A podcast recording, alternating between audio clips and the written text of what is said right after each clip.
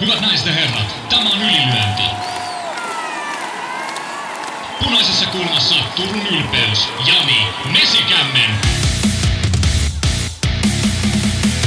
Ja häntä vastassa Stadin jättiläinen Jaakko Dalpakka.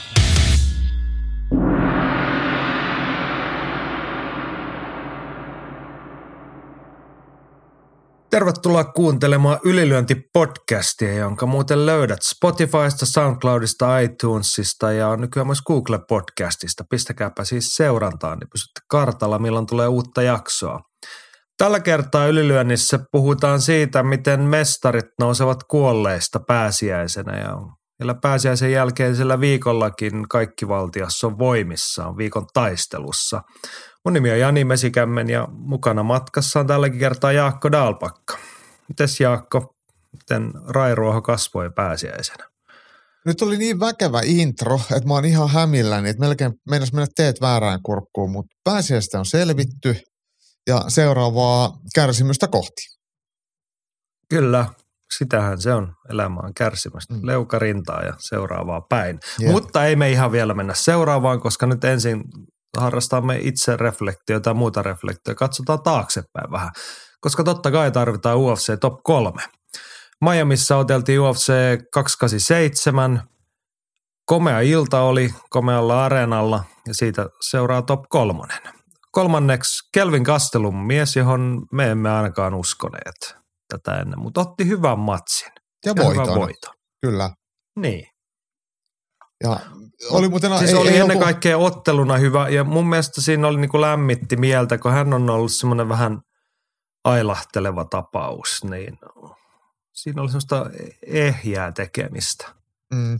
Olisiko hän vihdoinkin niin kuin vähän jotain aikuistumaan päin tai jotain. Hän siinä julisti matsin jälkeen puolitoista vuotta ottelutaukoa, että ei hän ole lomaillut, vaan että hän on tutkinut itseään ja sisintään ja kasvanut ihmisenä tai jotain tämmöistä. Mutta tota, Otti hyvän voiton Chris Curtisista. Kyllä. Ja siis muutenkin otteluhan oli alun, alun perinkin jo sille perustelun tasainen ja, ja ei se ollut mitään yhteen maaliin. Et, et hyvää matsia vaaditaan aina kaksi. Chris Curtis toki hävisi, mutta, mutta, mutta Kastelun sai tehdä töitä voittaakseen ottelu. Joo. Ja koska isommat asiat kiinnostaa näitä, niin mä ynnään suoraan eteenpäin top kolmosen siellä kaksi. Sun valinta. Haluaisit ottaa otteluparin tähän? Joo, matsi oli lyhyt ja ukot oli pieniä, mutta se, niin kauan kuin se lysti kesti, niin se oli oikein viihdyttävää katsottavaa. Ja pääkortin kolmanneksi viimeinen ottelu, Rob Font vastaan Adrian Janes, eli miesten kääpiösarjaa, niin se päättyi Rob Fontin keskeytysvoittoon ensimmäisen erän kolmannella minuutilla. Mutta Adrian Janes niin onnistui ottelun alkupuolilla hyvällä nyrkkeilyllään – osumaan monta kertaa Rob Fonttiin nätisti tuosta käsien välistä ja ihan suoraan leukaa tai poskipäähän. Ja näytti sille, että matsi voisi vois tota, olla Janesille niin sanotusti läpihuuto juttu, mutta Rob Font vanhempana ja kokeneempana niin, niin puri hammassuojia ja ties mitä lähti tekemään ja kun, kun sai Janesin kantapäilleen, niin tuli eteenpäin ja takoi sieltä sitten keskeytysvoitoa ja se oli hieno tilanteen kääntö ja kolme minuuttia hyvää vapaattelun nyrkkeilyä. Tällaista lisää, kiitos. Joo, Ylilyöntiperhe on ollut aktiivissa. Andres tuossa totesi Kastelumimatsista hitto, että oli ottelu, mutta sama voi kyllä sanoa Font vastaan Janes-matsistakin. Että nämä oli oikeastaan, vaikka toi nyt meni Kastelumin nimiin toi kolmas ja yksinään, niin ennen kaikkea hyviä matseja. Mm. Kumpikin. Kyllä. Ja tietenkin sitten on yksi matsi, joka on puhuttanut ennen kaikkea ylilyöntiperhettä, joten mennään sinne listan siis sijalle yksi. Ja kyllähän sieltä nyt löytyy tuore uusmestari keskisarjasta Israel Adesanya, joka kuittasi aiemman tyrmäystappionsa Alex Pereiralle ja pisti saman verran tiskiin, tyrmäs Pereiran toisen erän lopussa siihen. Ja Kommentteja riittää, joten lähdetään sellaisella heti liikkeelle. Santeri Haapoja pistet isi wow. Pureutukaapa Israelin mielenlujuuteen. Plahovic häviön jälkeen rupesi jo Eugene Permanin kanssa käymään läpi, että mikä meni vikaan häkissä oli vakuuttava seuraavassa puolustusmatsissaan Vettoria vastaan, joka joka ennakkoon kanssa hyvä paini Plahovitsin tavoin iso kaveri, mutta Israel sai puolustettua painitilanteet kunniakkaasti läpi. Väitän, että isi voitti tuon matsin häviämällä Plahovitselle otti opin talteen. Sitten viime Pereira-ottelun hävien jälkeen sanoi What a moment to be alive. Tuli nyt ottelun vihaisena ja itseluottavaisena ja toimitti. Mm. Niin, tuossa oli niinku enemmän kasvutarinaa pidemmältä ajanjaksolta. Helposti tulee mietittyä, että kun Adessan hävisi Plahovitsille, niin mitä siitä seuraa alamäen suuntaan ja muuta, mutta joskus nämä asiat voi nähdä ja ihan suotavaakin nähdä näinkin päin.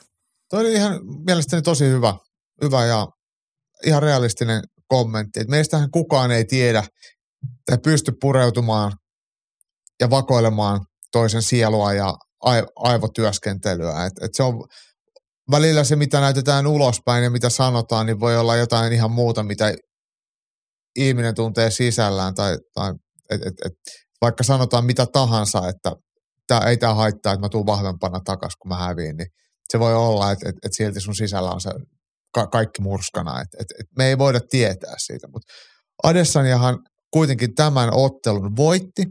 Hän on kolmesti hävennyt Alex Pereiralle kaksi kertaa niistä tyrmäyksellä. Toki kaksi potkunyrkkeily kehässä, mutta ei ole antanut tämän silti ää, sy- suista raiteeltaan sitä itseluottamusta ja sitä halua kokeilla vielä kerran. Ja otteluhan näytti sille toisessa erässä, että, että Pereira oli, oli paketoimassa ja nopeammin kuin viime kerralla, mutta pieni, pieni huolimattomuus ja Adessania on valmiina ja lyö sitten Pereiran kylmäksi häkin kanve esille, niin onhan siinä tarinaa. Niin, tarinaa riittää ja mielipiteitä riittää. Ylilöintiperheellä on kaikenlaista täällä on nopeita hotteikkeja. Tuomas vaan linjassa, left him frozen like Elsa. Popkulttuuriviittaus tähän. Petri toteaa, että Adessanilla kävi puncher's chance, kun ylimielisesti otellut Pereira käveli nyrkkiin. Mitä seuraavaksi? No ei mennä vielä siihen seuraavaan, mutta oliko tämä nyt puncher's chance? Ainahan me voidaan sanoa, kun joku lyö toisen unille, niin se on puncher's chance, mutta Isla Adessanihan ei missään tapauksessa ole tyrmääjä. Et, et, et hänen onnistumisensa tässä ottelussa on kuitenkin mielestäni enemmän taidon ja olosuhteiden ja, ja oikean valinnan lopputulema kuin, kuin tämmöinen klassinen puncher's chance, että huidetaan vaan menemään, koska ei se nyt kuitenkaan sitä ollut. Ja Adesanya ei koskaan ole ollut tämmöinen tyrmäyslyöjä, että, että, että nukuttelee jengiä vasemmalta ja oikealta. Niin, niin siinä mielessä mä en, en, en täysin allekirjoita tota. Niin, mutta ehkä siinä mielessä, että musta näytti, että Pereira lähti vähän höntyilemään siinä kohtaa. Olisi ottanut rauhallisemmin, niin hän olisi voittanut tämänkin matsin. Tämä on niin inhimillistä, että Alex Pereira näki, että Adesanialle ei enää jalat kestä ja alkaa osumaan ja Adesania vaipuu niin kuin edellisessä ottelussa häkkiä vasten kuolemaan ja Pereira ajatteli, että tämä on tällä selvä, että me menen nyt viimeistelee tämän. Ja Adesania ei ollutkaan vielä ihan valmis menee arkkuun. Otti semmoisen kuolevan koppakuoriaisen viimeisen rutistuksen siihen ja Pereira oli tosiaan huolimaton ja maksoi siitä kovan hinnan. Ja tämä sama sanonta, mitä nyt tulen sanomaan, niin on toistunut ja tulee toistumaan meidän radioaalloilla, mutta mut sanon sen silti. Eli vapaattelussa sulla on koko otteluaika voittaa, mutta silmänräpäys riittää häviämiseen ja tämä ottelu oli mielestäni malliesimerkki siitä, että, että kuinka pienestä se, se voitto ja häviö on kiinni. Eli, eli missään kohtaa se voiton kiima ei saisi ohittaa sitä kokonaissuunnitelmaa ja tiedostaa sitä pelin henkeä, että et, et toinen ei ole, tämä matsi ei ole ohi ennen kuin, kun tuomari tulee siihen väliin, vaikka se kuinka näyttäisi sille, niin otetaanko kaikki tästä oppia? Otetaan vaan, mutta näkökulmia on hei monenlaisia. Tammisen Timo pystyottelumiehenä toteaa, että Adessani otti nätisti 3-4 lyöntiä kilpparisuojaukseen ennen kuin laakasi sen tyrmäyslyönnin. Mm-hmm. Niin, sen voi nähdä niinkin, että ei hän ollut mihinkään katkeamassa, hän teki sen tahallaan. Joo, no siis nämä lyönnit hän, hän otti ihan asiallisesti suojaukseen, mutta hän, hänellä hän rupesi jalat pettämään niin potkuista, että hän tietyllä tavalla ää, osoitti jo sitä, että nyt alkaa tekemään kipeitä, että jotain pitäisi tehdä. Ja kyllä mä olen ainakin sitä mieltä, että kyllä ne lyönnit kannattaa mieluummin ottaa suojaukseen kuin leukaan. Että et Adesanya teki ihan, ihan oikein ja kun siellä on tilaa, niin miksei sinne sitten voisi lyödä. Että, et siitähän tässä on kysymys, että yritetään voittaa vastusta. Että Adesanya kyllä toimi ihan mielestäni täysin esimerkillisesti. Joo, mutta sitten eniten puhetta ylilöntiperheessä on aiheuttanut tämmöinen vähän kriittisempi näkökulma. Mäkin sen että molemmat pääottelijat huitoo lyöntejä leuka pystyssä ja kädet rinnan korkeudella. Siinä keskimäärin joka toinen kerta toinen nukkuu, kuten on käynyt MMA-säännöin. Viittaa tähän ottelupariin mm. siis. En pidä kovin järkevänä tyylinä, ettei suojata itseään. Ja Henri totesi nyrkkelyistä, että aikamoista kauhomista oli puolin ja toisin leuka ylhäällä. Jos kamsat tulee vastaan, niin Adessania riepotellaan matossa. Toivottavasti Pereira siirtyy ylempään sarjan hakemaan vyötä. Neljäs kohtaaminen ei kiinnostaisi enää. Ja sitten tulee Andiltä pidempi kommentti tuohon Hämmentää suuresti, kuinka monet pitävät väistöihin, iskuvoimaan ja ajoitukseen perustuvaa tyyliä kauhomisena. Tai sitten vapaattelun taso on heikko, kun maailman kovimmasta tittelistä ottelee kaksi kauhojaa. Molempien tyyli on rakennettu ulottuvuuden varaan. Pereira on mennyt sillä absoluuttiselle huipulle kahdessa eri laissa, Adessania yhdessä ja toisessakin lähelle, eli ihan mukavasti on pärjätty. Se on selvä, että kun kaksi tällaista kohtaa, niin osumia tulee molemmin puolin, mutta ei se sillä parane, että yritetään yhtäkkiä muuttaa ottelutyyliä, jota on hiottu viimeiset 20 vuotta. Mä luen tähän vielä ennen kuin saat vastata, Joo. niin Mäkisentero oli tuohon vastannut, että ei voi katsoa vain taustoja sitä, että mestaruudesta otellessa olisi automaattisesti huippusuorituksia. Lopputulemat MMA-säännöin, eli kaksi tyrmäystä, kertovat, että suojaus puolustuksessa ei ole toiminut. En viitsi laittaa tähän kuvia, missä Pereira lyö kädet lanteelta. Minua hämmentää, että kokenut ottelija ja valmentaja ei osaa tunnistaa ja tunnustaa tosiseikkoja tässä. Ja Terohan toki nyt sitten laitto kuitenkin perään keskustelu jatkossa kuvaan sinne, jossa kumpikin lyö ristiä kummallakaan, ei ole suojauksesta tietoakaan. Mutta tota, tällaisia kuvia varmasti löytyy matsista kuin matsista. Mutta olihan tuossa sellaista elementtiä, että kaksi taitavaa pystyottelijaa. Joo, Andy on oikeassa, että tyyli on rakennettu ulottuvuudelle ja iskuvoimalla tämmöisellä tarkkuudelle. Mutta kyllä he niin kuin tavallaan aika huolettomasti välillä painelee menemään myös. Niin, mutta mut, äh, mähän itse on kyllä semmoisen konservatiivisen ja tarkan hyvän otteluasennon kannattaja, että et, et pidetään kädet sellaisella, sellaisessa paikassa, että niillä voi suojaa ja torjua, ottaa vastaan lyöntejä. Mutta se ei itsessään tarkoita mitään, että missä ne kädet on. Et ei, jos jollain on kädet ylhäällä, niin ainahan siellä on tilaa lyödä jostain läpi. Ja tuossa aiemmin puhuttiin Rob Fonti ja Adrian Janesin matsista, niin Fontilla oli kädet nätisti ylhäällä ja Jannes ja löysit käsien välistä takimaisella suuhun. Et ei se ole sen kummallisempaa. Et se ei, mun mielestä on väärin lähteä irrottamaan sille jotain yksittäistä seikkaa, että et, et lyödään kädet tai ollaan kädet alhaalla tai kädet ylhäällä. Että et, et jompikumpi olisi automaattisesti terminä voittava taktiikka et oikeastaan se periaatehan pitäisi olla se, että et teet mitä vaan, kunhan toinen ei osu suhun. Että se mikä se sun keino siihen estää toisen ää, osumat on, niin sillähän ei loppujen lopuksi ole mitään merkitystä. Ja sitten taas se, että jos sä osut, niin se, että lyötkö kädet lanteelta vaikka vai, vai suojauksesta, niin ei silläkään ole sit niin hirveästi merkitystä niin kuin teoriatasolla. Et, et, ja sitten toi, mitä tuossa olisi noista valokuvista just, niin ihan mistä tahansa matsista me pystytään irrottamaan valokuvista, pysäytyskuvista jotain semmoisia hassuja juttuja. Ja jos me ruvettaisiin niiden yksittäisten tapahtumien varaa lähteä rakentamaan voittavaa ottelutyyliä, niin me mennään silloin, tehdään niin sanotusti kärpäsestä härkä, niin sekin menee munilleen, mutta, mutta kyllä se... Mutta kyllä mä kun sen verran tunnistan perää tuossa Teron kritiikistä, kyllä mun mielestä molemmat ottelijat – että heidän tyylinsä on rakennettu sen varaan. Ja toisaalta Andy on oikeassa siinä, että kun aika kivasti on mennyt tähän asti, mm. niin kuin kaikkia muita vastaan, niin se on ollut perusteltua.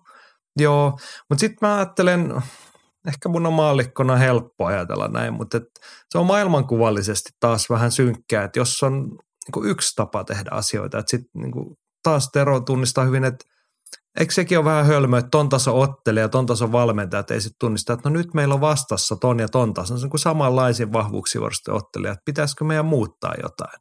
Niin, tai ainakin se 20 vuotta, Niin, on- vai onko se 20 vuotta hiottu tyyli sellainen, että ei, ei ole mitään muuta tapaa tehdä, ja sitten kun se pettää, niin ei jää mitään jäljelle.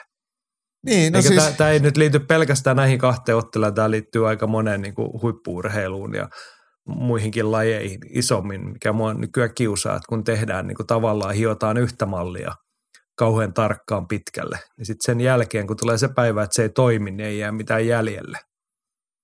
Mutta ehkä mä oon enemmän sitä mieltä, että Pereran kohdalla tässä petti vaan niin kuin maltti.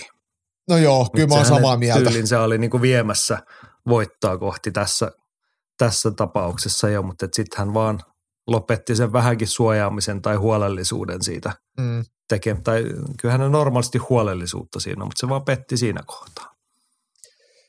Ja sitten sit, hei, mä voin vielä sanoa, että tässä on semmoinen niin henkinen, tai siis se on ehkä semmoinen niin mentaalipuolen juttu tai ajatustason ehkä enemmän, että miten me lähestytään niitä kamppailutilanteita, että yllättävän moni ää, tam, niin, niin miettii sitä tuommoista kamppailutilannetta tosi yksi oikoisesti ja suoraviivoisesti silleen, että mä nyt lyön toista ja sitten se nukkuu tyyliin. Että et, mulla on kädet ylhäällä, jos jotain sattuu tapahtumaan tai mä väistän, jos toinen sattuu lyömään.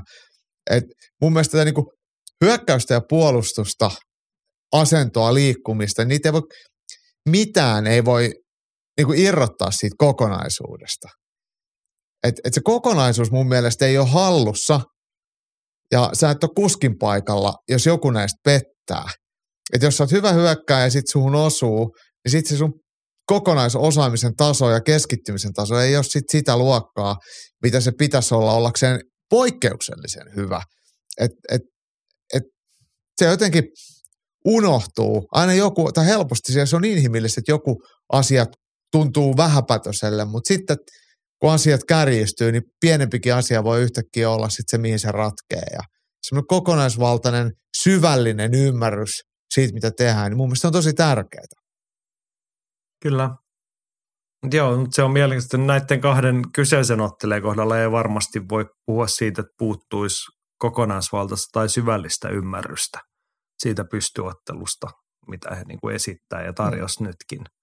Mutta on se, niin kuin, se niin kuin karun luontainen tosiasia, mitä Tero tuossa kun kaksi kertaa otettu vaan pari matsi vastakkain, niin a- aika rajusti on ukkoa pistetty naamalleen niissä Mm. niin kuin noin, noin huippuukolta löytynyt sellaista, että onko se sitten, se on tietty näkökulmakysymys, että onko se jommankumman hyvyyttä ne tyrmäykset pelkästään, vai onko se sitä, että niin kuin, tuleeko siinä tyylillistä ongelmaa sitten mukaan kuvaa. Mm. Mutta Ja, onhan, mielenkiintoinen aihe. mut, mut, kyllähän tämä eka ja toka ottelu poikkesi toisistaan siinä mielessä, että et toka ottelu oli paljon lyhyempi. Et, et ekassa mentiin kuitenkin pidempään ihan, ihan, ihan viimeisen erän viimeisille hetkille ennen kuin matsi päättyi. Et tavallaan että siinä se ja niin kuin puolustaminen piti molemmilla paljon paremmin. Et, et, Kyllä. Joo, ehkä Tästä- molemmat tuli nopeammin ulos kuorestaan tässä matsissa. niin, just näin. Toi oli hyvin sanottu. tunnustella. Hei, Joo, ennen kuin mennään tästä eteenpäin, mä haluan vielä, mulla on tuossa toi tapologi auki ja otan tästä tämmöisen yhden tilaston, mikä siitä näkyy heti, että ää, katsojia Miamiissa on ollut aika paljon, että 19 000. Eli jos verrataan tuohon taannoiseen Lontoon iltaan, mikä tapologin mukaan oli 17 500 tai jotain, että tuolla on ollut ihan pikkasen enemmän ihmisiä. Ja pohdittiin, että Lontoossa on ollut kalliit lippuhinnat, kun lippukassa oli ollut 8,5 miljoonaa, niin tuolla on yksi, melkein 12 miljoonaa. Et ei ole ollut halvat liput hei Miamissakaan. niin. No siellä oli tietty toisenlaisia vetonauloja myös siinä häkin Niin. Niin. reunalla, niin kuin Donald Trump ja tämmöisiä. Niin tota. Paljon Joo. maksaisit, että pääsit katsoa Donald Trumpia. Aika paljon kyllä. Tai no en mä nyt enää, kun mä oon kerran jo nähnyt. Mutta Niin. tota, niin, mutta toisaalta sit ei se tarvi välttämättä olla se keskilipun hinta hirvittää sitä. Kyllä se sitten, kun se 2-3 tuhatta ihmistä enemmän, niin kyllähän siitä alkaa niitä miljoonia kertyä. Joo, puolitoista tuhatta ihmistä enemmän.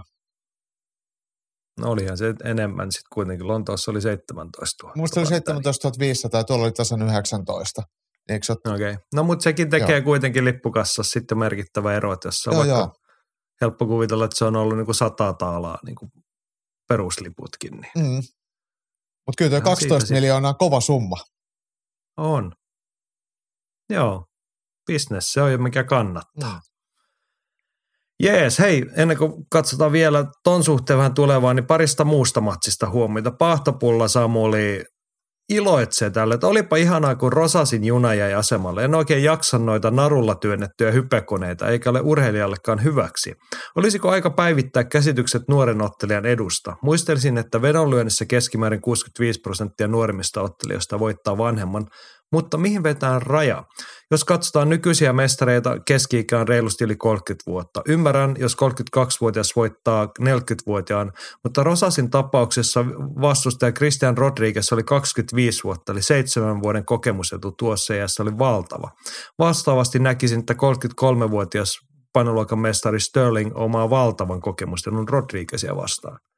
Joo, Samuel, Samulilla oli pitkää yleistä pohdintaa tuosta, mutta tota, haluatko ottaa kiinni Raul Rosas Suniorin raiteeltaan suistuneeseen hypejunaan tai tähän isompaan termiin tai kysymykseen?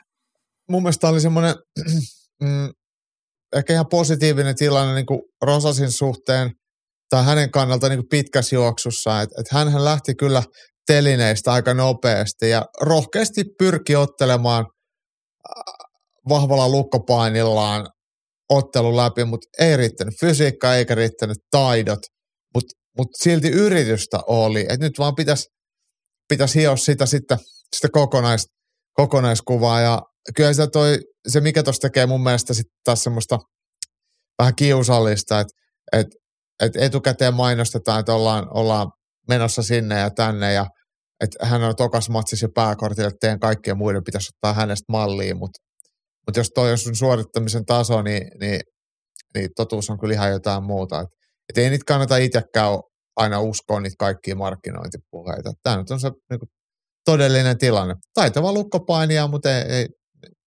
ni, niitähän riittää ja, ja kotelo tuli mennen tulla. Niin, se on kuten Public Enemy aikanaan viisasti totesi, että don't believe the hype. Hmm. Ja Samulihan tässä nyt toki haluaa rajata itselle, hän on tunnettu hypejunan kuski ja veturimiehet heiluttaa Atten kanssa, mutta tota, he haluaa siis rajata, että ketkä niitä hyppejunia saa kuljetella.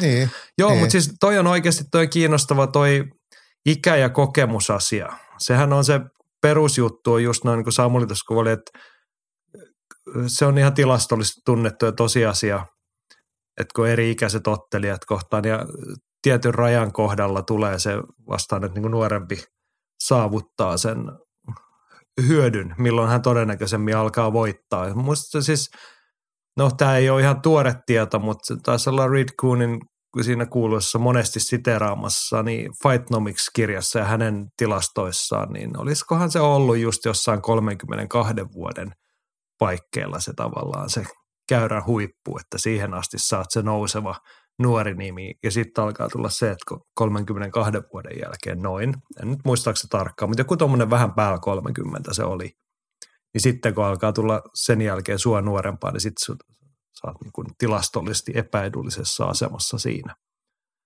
Yep. Sinänsä Samuli tuossa ei ole mitään uutta, mutta et, joo, t- tässä kohtaa olisi pitänyt ehdottomasti nähdä näin, että Rodriguez 25-vuotiaana on selkeästi kokeneempi vielä hyvällä tavalla.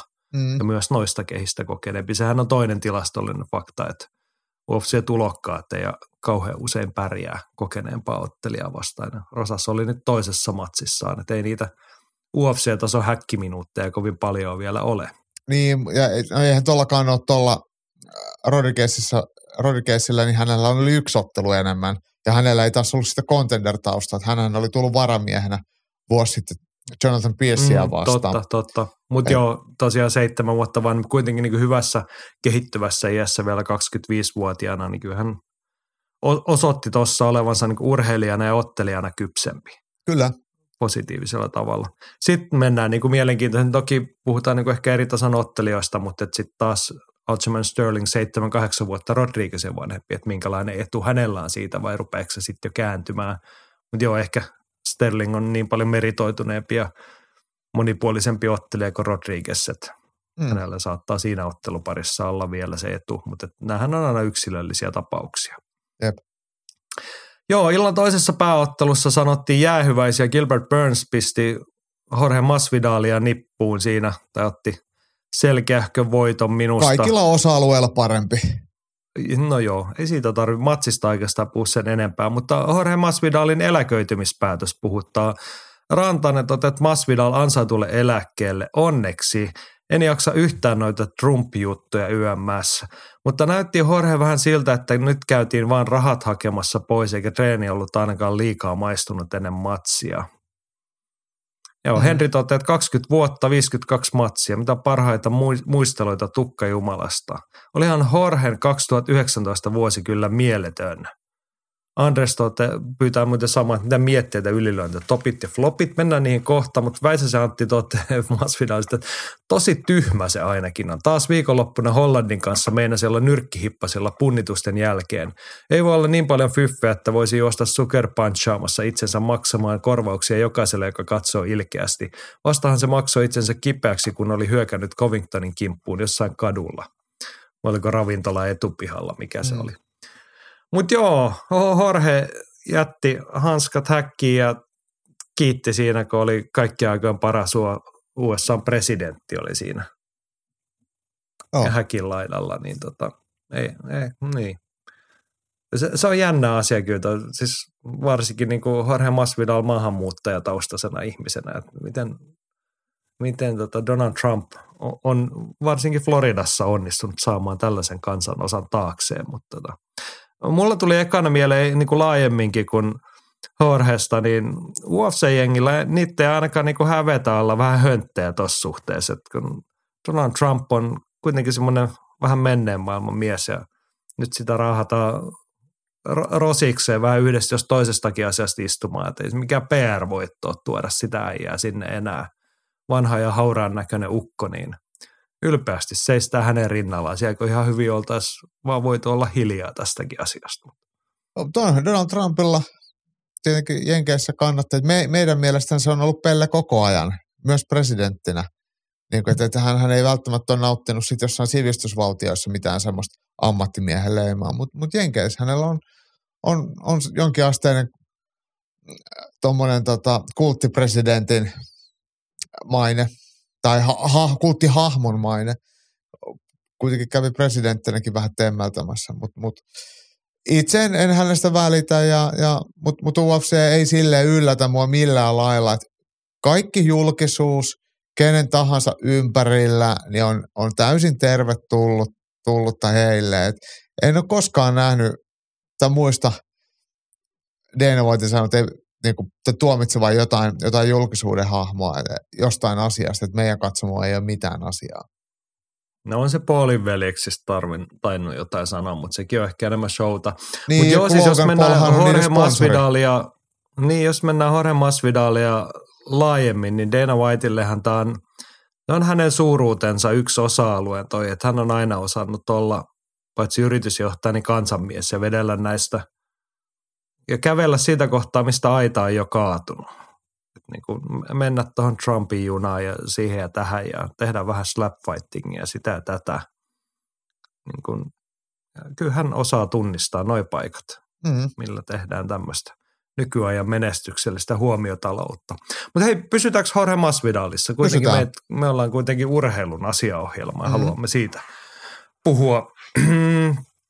Kysyttiin parhaita muisteloita. Andres pyytää topit ja flopit. Eikö me sovittu niin, että saatat flopit? Mä otan flopit ja mä voin sanoa, että mulla oli kaksi heti mielessä ja toinenhan tuli tuolta toi Väisäsen Antilta jo toi äh, Covingtoninkaan myllyttäminen. Ehkä se olisi sittenkin pitänyt olla melkein toppi, koska kyllähän siitä lystistä voi vähän maksaakin, että jos joku käy läväyttää Covingtonia. Ja Horhan muuten jossain sanoi, että mitä se Covington on jokin äh, mestaruusottelu, että, että, että sillä hän on oikeudessa todettu aivovamma että jotain, jotain tämän suuntaista. Että siellä on varmaan sitten käyty laki, ää, tai jenkeissä lakimiehet sitten aiheesta kinastellut. Ja sitten toinen, mikä, mikä on floppi, mikä nyt ehkä on sitten kuitenkin toppi julkisuuskuvana, niin on tämä Three Piece and Soda.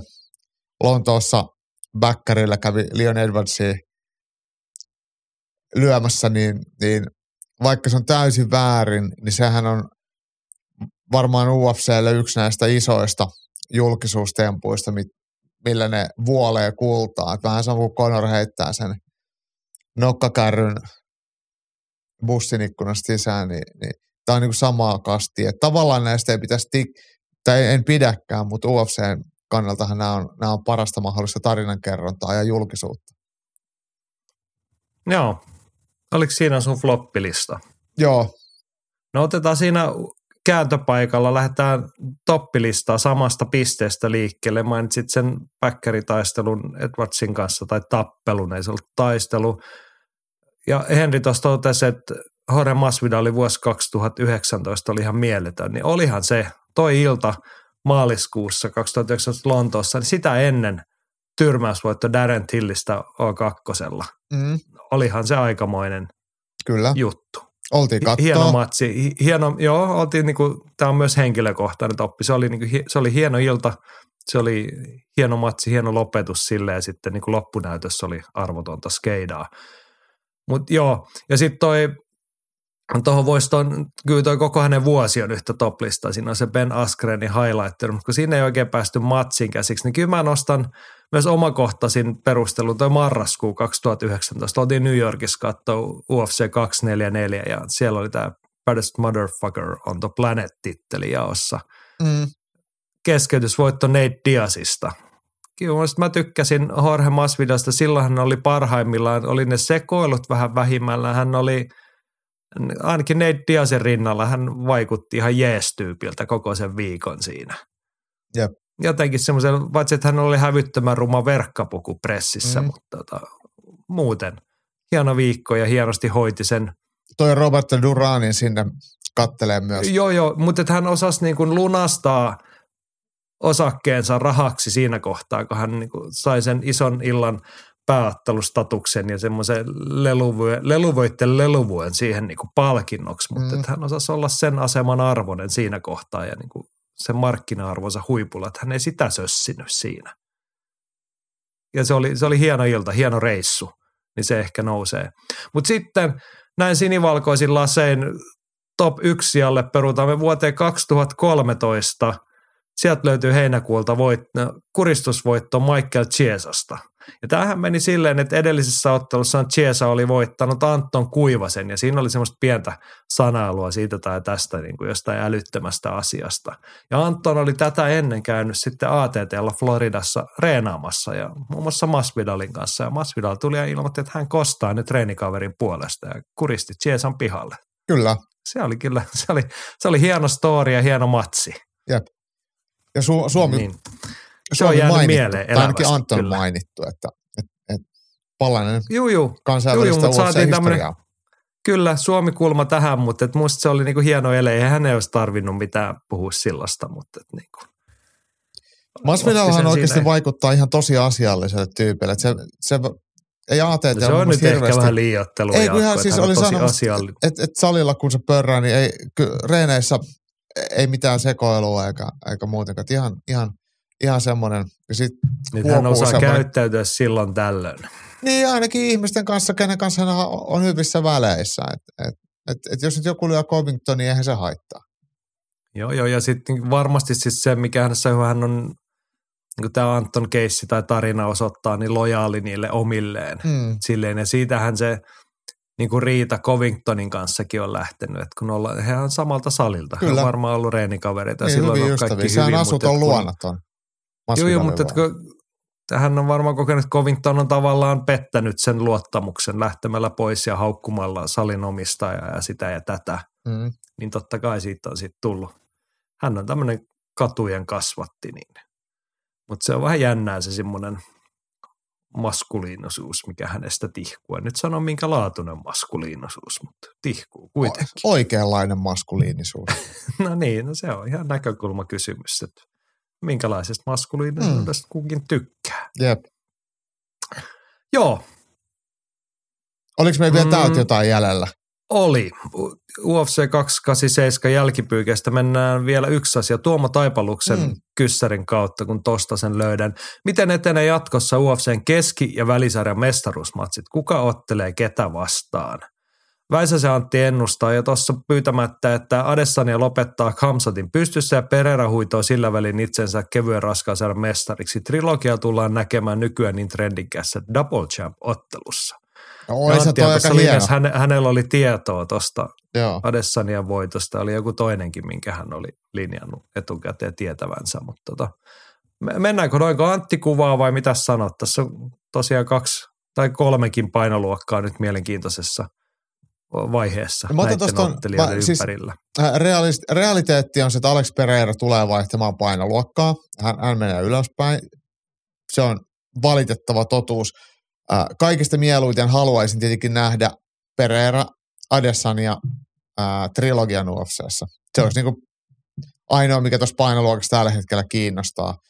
Ja, ja syy, miksi ainoa, koska Hamza Chimaev ilmeisesti ottelee Paolo Kostaa vastaan lokakuussa Abu Dhabissa, eli siellä on sitten haasteet ratkomassa järjestystään. On ihan hyvä matsi ja siellä Abu Dhabissa lokakuussa pääottelussa Islam Mahashev on päätähtenä, mutta hänelle ei vielä vastustajaa julkaistu.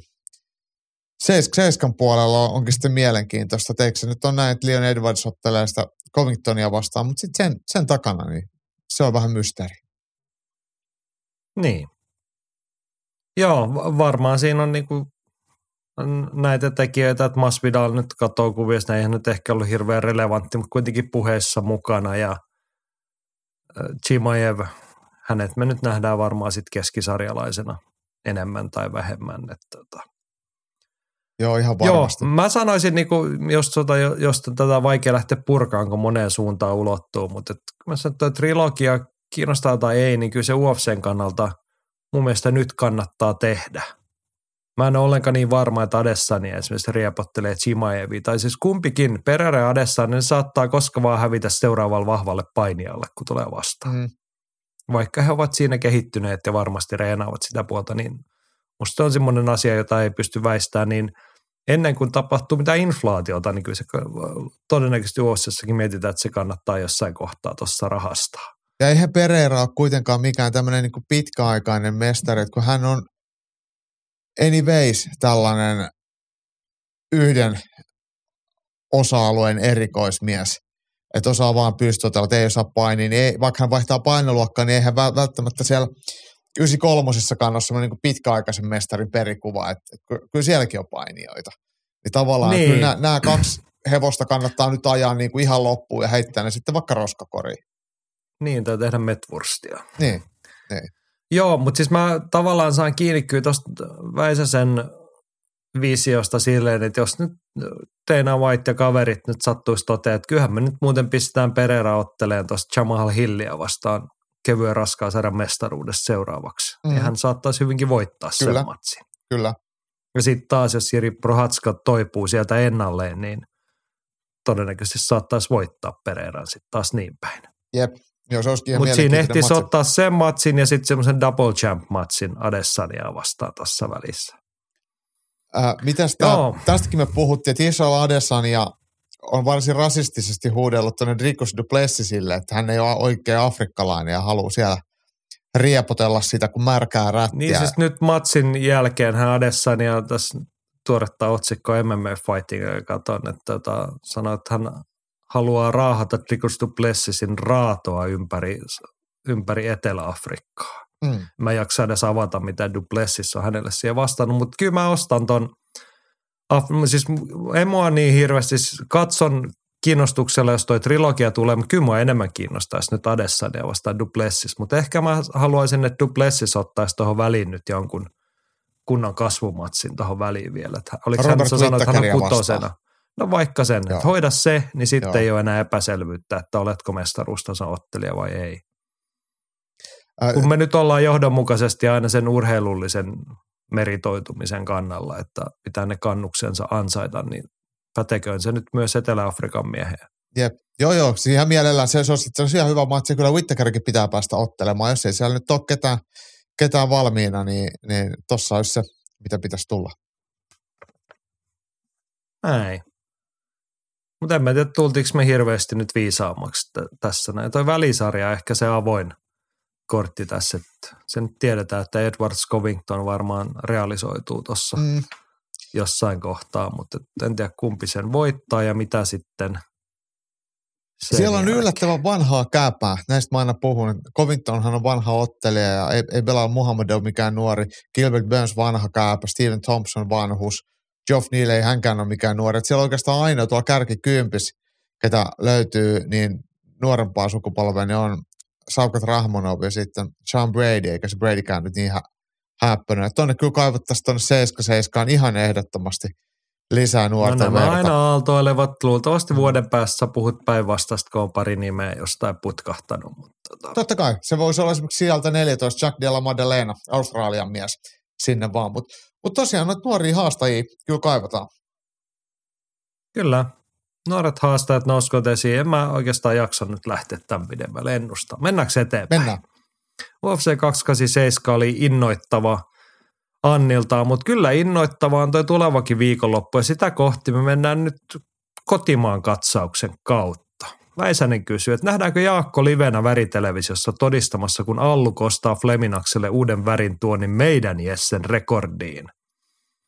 Niin, viikonloppuna Cage Warriors hienossa Manchesterin kaupungissa Englannissa ja Aleksi Mäntykivi vastaan Madars Fleminas, jonka osa ainakin muistaa siitä, että hän nuiji Jesse Urholinille uran ensimmäisen tappion viime kesänä, niin kuin Antti tuossa kuvailee. Mutta nähdäänkö Jaakko livenä väritelevisiossa? Hyvin mahdollisesti näin. No ainakin Manchesteriin matka on menossa. että Torstai-aamulla lähdetään sitten Allun ja Ollin kanssa sinne ja, ja muu porukka tulee sitten perjantaina. En usko, että TV-ohjaaja hirveästi meikäläistä kuvaa, mutta saatan siellä ehkä vilahtaa nopeasti jossain kohtaa. Mutta mut paikan päälle mennään ja Madar Fleminashan on silleen Allulle ja tietenkin meille kaikille muillekin tuttu toki tuosta Jesse-matsista, mutta Allullahan, pi- Allunhan piti pari vuotta sitten otella Fleminasta vastaan. Silloin niskassa oli pullistuma, se matsi peruuntu. Se buukattiin uudelleen kesälle 2021. Fleminaksella katkesi peukalo, joka leikattiin ja matsi peruuntui. Eli nyt on kolmas yrittämä ja nyt ollaan jo matsiviikolla hyvin pitkällä, niin eiköhän nyt tämä parivalikko vihdoin viimein sinne Cage Warriors häkkiin pääse. Joo, ja ky- mä uskallan nyt luvata ylilöintiperheelle. Jaakko ei yleensä noita Cage Warriors-siltoja itse sitten näe, kun hän on paikan päällä, mutta kyllä ne on kuitenkin sen verran mittasuhteeltaan intiimejä, että kyllä siinä kulmamiehet ja valmentajat näkyy hyvinkin tarkasti. Siinä jos, kuvassa. mennään, jos mennään erätauolle. Niin, no mutta ennen matsiakin yleensä, että kyllähän sieltä niinku suht koruttomasti ja niinku tiiviissä mittakaavassa marssitaan siihen häkkiin, niin Jep. yleensä näkyy taustajoukot jo ennen matsia siinä. Ja kyllähän me nyt siihen luotetaan, että matsin jälkeen sitten otetaan yhteiskuvaa. Kyllä. Joo, Henri kysyy, että missä erässä urhollinen voittanut Fleminas lähtee unille. Mäkisen Tero oli vastannut, en usko, että lähtee. Mäntykivi saa tehdä huippusuorituksen, että voittaisi. No Jaakko, mä tiedän, että oot vähän epäreilussa asemassa valmentajana ja niin kuin jäävinä osapuolena, mutta millaista matsia odotat ja kummottis käy? Kyllä mä mielelläni semmoisen huippusuorituksen katson. Kyllä, ja sitähän me odotamme, Ei. mutta niin kun, jos tuossa oli Henkan lähtökohta, oli, että Fleminas lähtee unille. Ja tietty, Allulla riittää niitä highlightteja ja hänen parhaat voittonsa ovat hyvin näyttäviä. mm, Mutta tota, kyllä tämä nyt on hänen uransa vastustajia mittapuolella Maras Fleminassa on kyllä niitä hankalimpia, sanoisin. No, toki siis Fleminas on oikeasti hyvä ottelija. Että hän tarjoaa hyvän haasteen oikeastaan melkein kelle tahansa. Mutta mut onhan se nyt vähän, onhan vaikka toi Rhys McKee ihan eri tason ottelija, mi- mitä sitten Madas Fleminas on. Et, kyllä ne niinku, No, mutta tarkoitan, Mut- että Allulla ei nyt ole siis, jos matseja on 21 kappaletta, Mm. niin ei siellä nyt ole 10 kappaletta McKean tasoisia Ei, nimiä ei, ei, ei, nimissä. ei. Että kyllä Fleminas sinne kärkipäähän mennä. Hän on rutinoitunut hyvä ottelija. Sitten mä heitän vielä niin lisäkierppalla. Mä muistan elävästi viime kesältä, kun mentiin, oltiin katsomassa sitä mm, Fleminas Urholin matsia ja sitä ennakoitiin, mutta niin sä olit aika selkeästi sitä, että kyllä Jessen tämä pitää hoitaa ihan perusesityksellä. jep. No okei, sitten voidaan keskustella, että saatiinko sitä perusesitystä vai menikö joku enemmän pieleen. Mutta kyllä mun mielestä mulla oli sellainen niin nakertava tunne jo sitä ennen, että onko toi nyt, sit, ei toi ole kauhean kivan tyylinen vastusta. Ja sitä, siis, Ja no sitten niin, se, se niin kuin vielä se konkretisoituu, kun näki siitä muutaman metrin päästä, se, että ei Fleminasta kiinnostanut, mitä Urholin oli tekemässä. Ei, nää, Ja nää se on aina se, mistä mä puhun, että se on hankalan tyyppinen vastustaja. Ja kyllä Allu joutuu sen saman vasta. Iso, kokonen, aggressiivinen ja vähän semmoinen eteenpäin tuleva hönö. Joo, siis mä olin just Niin sanonut, että ottelee tavalla kuin zombi.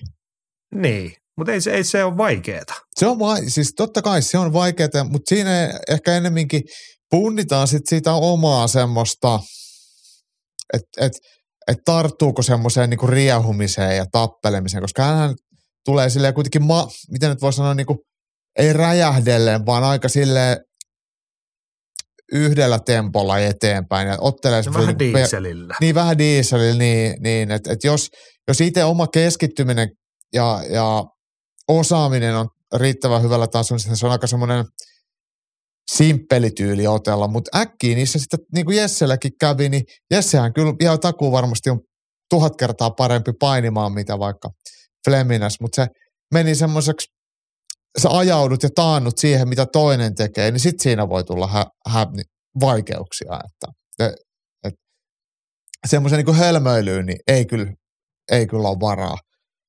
Ja toki Fleminäs on pitkä, Niin. ulottuva, pitkäjalkainen. Et, et, et sitten jos siitä hyökkäilee, niin kyllä siinä pitää katsoa vähän mihin päätänsä työntää, mutta, mutta Fleminashan ei ole mikään semmoinen strategikko, että et, et hän lähtee peruuttelemaan ja ottelemaan silleen vältellen ottelemista ja poimii yhden kaksosuman sieltä täältä. Että hän ottelee tosi rohkeasti ja tosi huolettomasti, niin se tarjoaa sitten allukaltaisillekin ottelijoille semmoisia, no oikeastaan sellaista, mi- missä mis Mäntykivi pystyy parhaimpaansa. Et, et, et silleen kyllä miel, mieluisa ottelupari. Alluhan itse halusi, kun, kun mietittiin, että mikä, mikä voisi olla semmoinen mahdollisuus, että ketä vastaan haluaisi otella, niin tämä oli ekana heti mielessä ja onneksi se sitten järjestyi. Joo. No ja siis muidenkin Allun näkökulmasta, me ollaan monesti kehuttu Ian Deania matchmakerina. Hän on Euroopan tasolla, voisi sanoa, niin kuin aika lailla omaa luokkaansa Mm, kyllä. nykyisellä. Toki hänellä on työkalutkin hyvää luokkaa, mutta kyllä se kertoo jostain, että Ian Dean haluaa kolmannen kerran tämän matsin kanssa, koska hän on hyvä tunnistamaan ottelupareja, jotka kiinnostaa häntä, kiinnostaa yleisöä, jotka, to, jotka toimittaa Jep. laadukkaasti niin kuin kasattua viihdettä, tasaisia ottelupareja. Niin se, että tämä on kaksi kertaa mennyt puihin ja Ian Dean on vieläkin sitä mieltä, että no kyllä me nyt hoidetaan tämä kolmannen kerran, niin se kertoo siitä, että hän näkee tässä hyvän matsin molemmille. Joo, joo. Ja siis toihan on Cage Warriorsin vahvuus sillä yleisesti ottaen, että valtaosa ottelupareista, tai mun mielestä niin kuin melkeinpä aina, kun on ottelijoita, ketkä tunnen paremmin, niin ne on ihan semmoisia suht tasapuolisia, että se ei ole sellaista, mitä, mitä jossain on aikoinaan, tai no vitsi, Suomessakin nähdään paljon, että sinne tuodaan jotain ihan, ihan hessui sitten häviämään, että niin kuin kotikään miehille. Et Cage Warriors on kuitenkin kohtuu tasa-arvoinen Euroopan mittapuus kaikille. Joo. Yksi, siis tuosta vielä puhuttiin Flaminaksen hankaluudesta, niin on se, sitä tosiasiaa, pakko, että hän on yli 10 senttiä allua pidempi ja mm. ulottuvuutta sitä myöten vähän siinä. Ja sitten kun hän tulee rohkeasti, niin siinä hankaluutta riittää. Kerro vähän, siis en vaadi nyt paljastaa ottelutaktiikkaa enkä ennustaa tarkkaan lopputulos, mutta heitä kuulijoille seurattavia pointteja. Mikä tässä ottelussa on olennaista, mistä olisi hyvä ottaa kiinni sitä katsoessa? No ei, ei se ole varmaan mikään salaisuus, että Allullahan on tosi väkevät alapotkut ja sitten sit se lyö parhaimmillaan tosi napakasti ilman, että latailee mitään. Että semmoinen, mitä nyt voisi sanoa, osumien merkitys, että ei tehdä li- hirveän paljon välttämättä joku ohilyöntejä tai mitä, että, että kaikki mitä osuu, niin ne on yleensä, tehdään, niin ne on yleensä aika semmoisia merkityksellisiä, että, että ehkä se niinku frekvenssi ei ole korkein mahdollinen, mutta mut sitten taas osumatarkkuus ja osumien paino niin on, on kohtuullisen hyvä. Ja valtaosa niistä tärkeistä asioista on niitä peruskurssitekniikoita, että niillä, niillä niitä matseja on aina voitettu. Et, et mitään semmoista todennäköisesti, olisi jotenkin hienoa, että tulee joku kiertokyynärpää vastustaja leukaa ja sitten voi lähteä sitä levittää Twitterissä, mutta todennäköisesti niin se voitto ratkeaa niillä kaikista yksinkertaisimmilla asioilla. Ne on yksinkertaiselle miehelle yksinkertaisia tekniikoita. Joo. yksinkertaisuus, huolellisuus. Miten siis, mua kiinnostaa nyt taas se elementti, että kumpi ottelu vielä todettu, että Fleminasi ei kiinnosta välttämättä vastustajan tekeminen tai sen halut. Hän tulee eteenpäin, tapahtuu mitä tapahtuu. Urholin matsi oli siitä hyvä esimerkki ja seuraava matsi, jonka hän sitten hävisi sille Pat Spencerin pojan pojalle, mm. niin oli hyvä esimerkki siitä myös. Kyllä. Mutta mi- millä tavalla sä näet niin sen matsin tavallaan, vaikkei se nyt ole arviointikriteeri kovin tärkeämmästä päässä kehäkontrollita, mutta kuka sitä matsia vietää, miten sitä kannattaa viedä? No kyllä Fleminäs tulee varmasti ainakin isku etäisyydelle. Et jos hän antaa Allun niin kuin sanella sitä kulkusuuntaa ja peruuttelee, niin se ei ole Fleminakselle mitenkään luontaista. Et, et se olisi kyllä tosi hassua, että jos hän näin tekisi. Et se päinvastoin sitten äh, söisi niitä hänen omia vahvuuksiaan pois. Et, et, et se on ihan sama, mitä mä ajattelen, mutta jos Fleminasin puolella ollaan yhtään, yhtään niin, niin johdonmukaisia, niin Fleminas tulee astumaan eteenpäin ja haluaa lähteä heti haastamaan. Hän syö toisen energiaa ja pakottaa toisen ottelemaan – tai haluaisi toisen saavan ottelemaan sellaisella tempolla, mikä ei sitten sille toiselle sovi, mutta, mutta tota, eteenpäin tuleminenhan on sitten taas silleen, että jos toinen on lyhyempi, niin se, se on sille lyhyemmälle ihan hyvä, jos toinen vartavasti haluaa tulla sinne taistelemaan. Joo, näin. Mä ennustis, en pyydä sulta nyt ennustetta, kun oot siellä kehäkulmassa, mutta kyllä mä ennustan tosi tiukkaa matsia. Mutta mä voin ennustaa ihan hyvin sitä, että tämä matsi ei kestä täyttää aikaa. No ei se on todennäköistä, mutta että niin kuin ne hetket, kun siis ei tämä välttämättä lopu myöskään kahdessa minuutissa. Mm. Et se on ehkä niin kuin kaksi erää ja kaksi minuuttia, semmoinen kaksi ja puoli erää. Joo. Voisi olla, niin kuin olla, koska niin kuin, tiedän, että kumpikin herra, mitä on nähnyt, niin aika kovapäistä väkeä. Jep. Eikä varmasti olla niin kuin ensimmäisenä taipumassa, ellei valot sammu ihan mm. täysin. Kyllä. Niin sitten mennään, kyllä varmaan niitä äärirajoja haetaan tässä matsissa. Kiinnostavaa se on, var- niin. Se on varmaan se Ian Deaninkin me... ajatus ottelun kulusta, että niin. et, et, et se on sellainen. Just näin. No sulta ei tarvitse kysyä, mutta et kyllähän me kaikki odotamme ja haluamme tästä voittoa. Tietenkin. On ne omat vastoinkäymiset ollut, nyt on voitto alla ja maukas voitto olikin vuoden takaa, niin nyt se toinen maistuu. Kyllä mä sitten Toinen asia, mä odotan kahta asiaa. Voittoa tästä, sitten mä odotan sitä, että niin kuin mäntykivi ei, alue hajottaa sitten ja sitten nopeasti. Mm.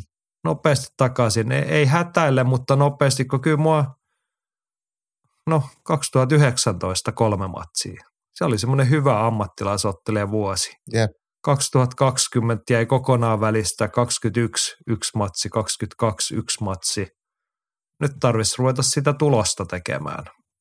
Jep, kyllä se on niin kuin, tämä pätee ihan kaikkiin, että et, et kyllä niitä matseja pitää vaan ottaa.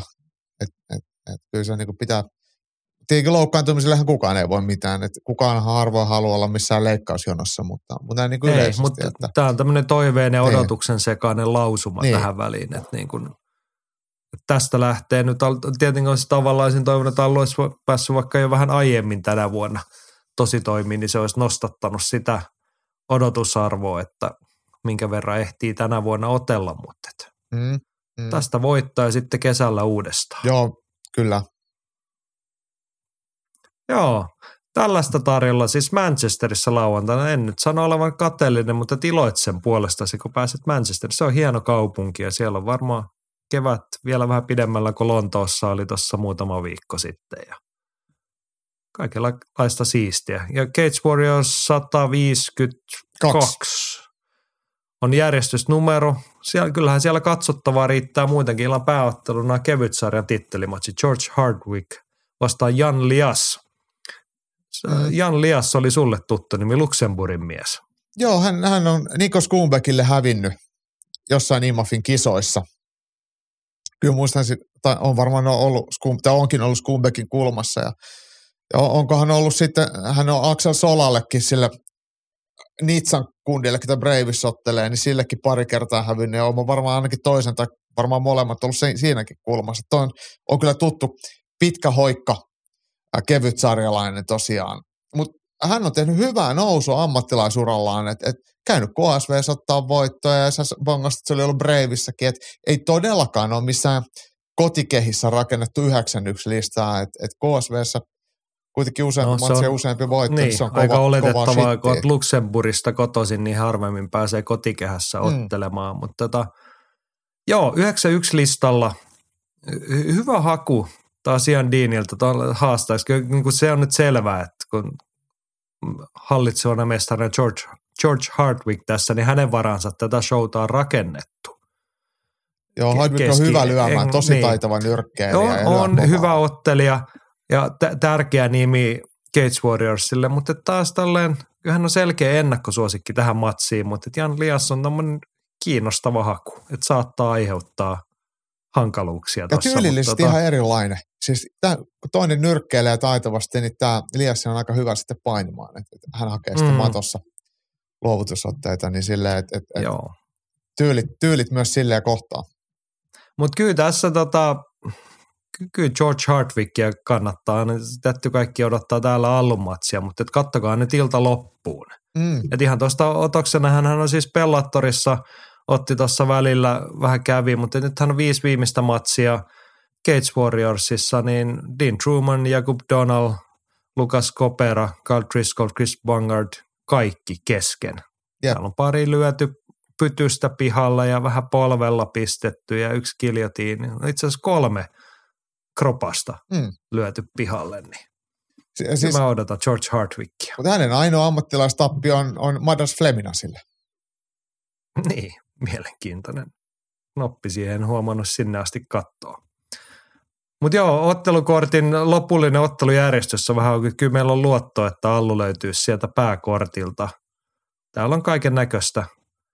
Chris Bungard äsken mainittu, hän on siellä ja sitten tota, mm, Liam Gittins, hän otteli siis tota Eddie Wallsia vastaan.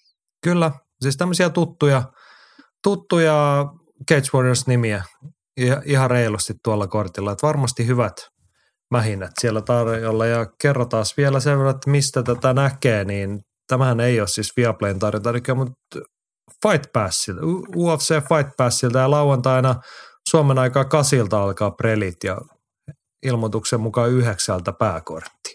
Ja kyllä vastaa aiempaa kokemusta. Kello 21 lauantaina, niin niillä mä varmaan sitten uskaltaisin veikata, että Aleksi Mäntykivi on siinä pääkortin alussa.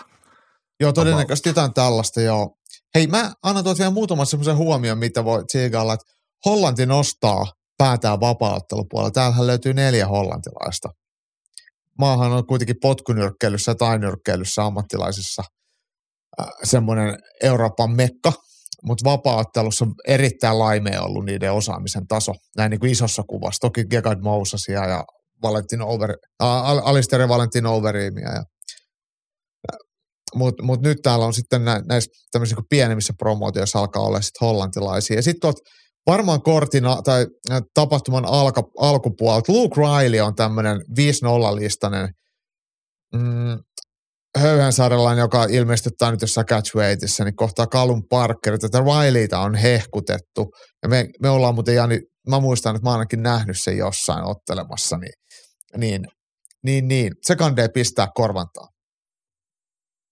Joo.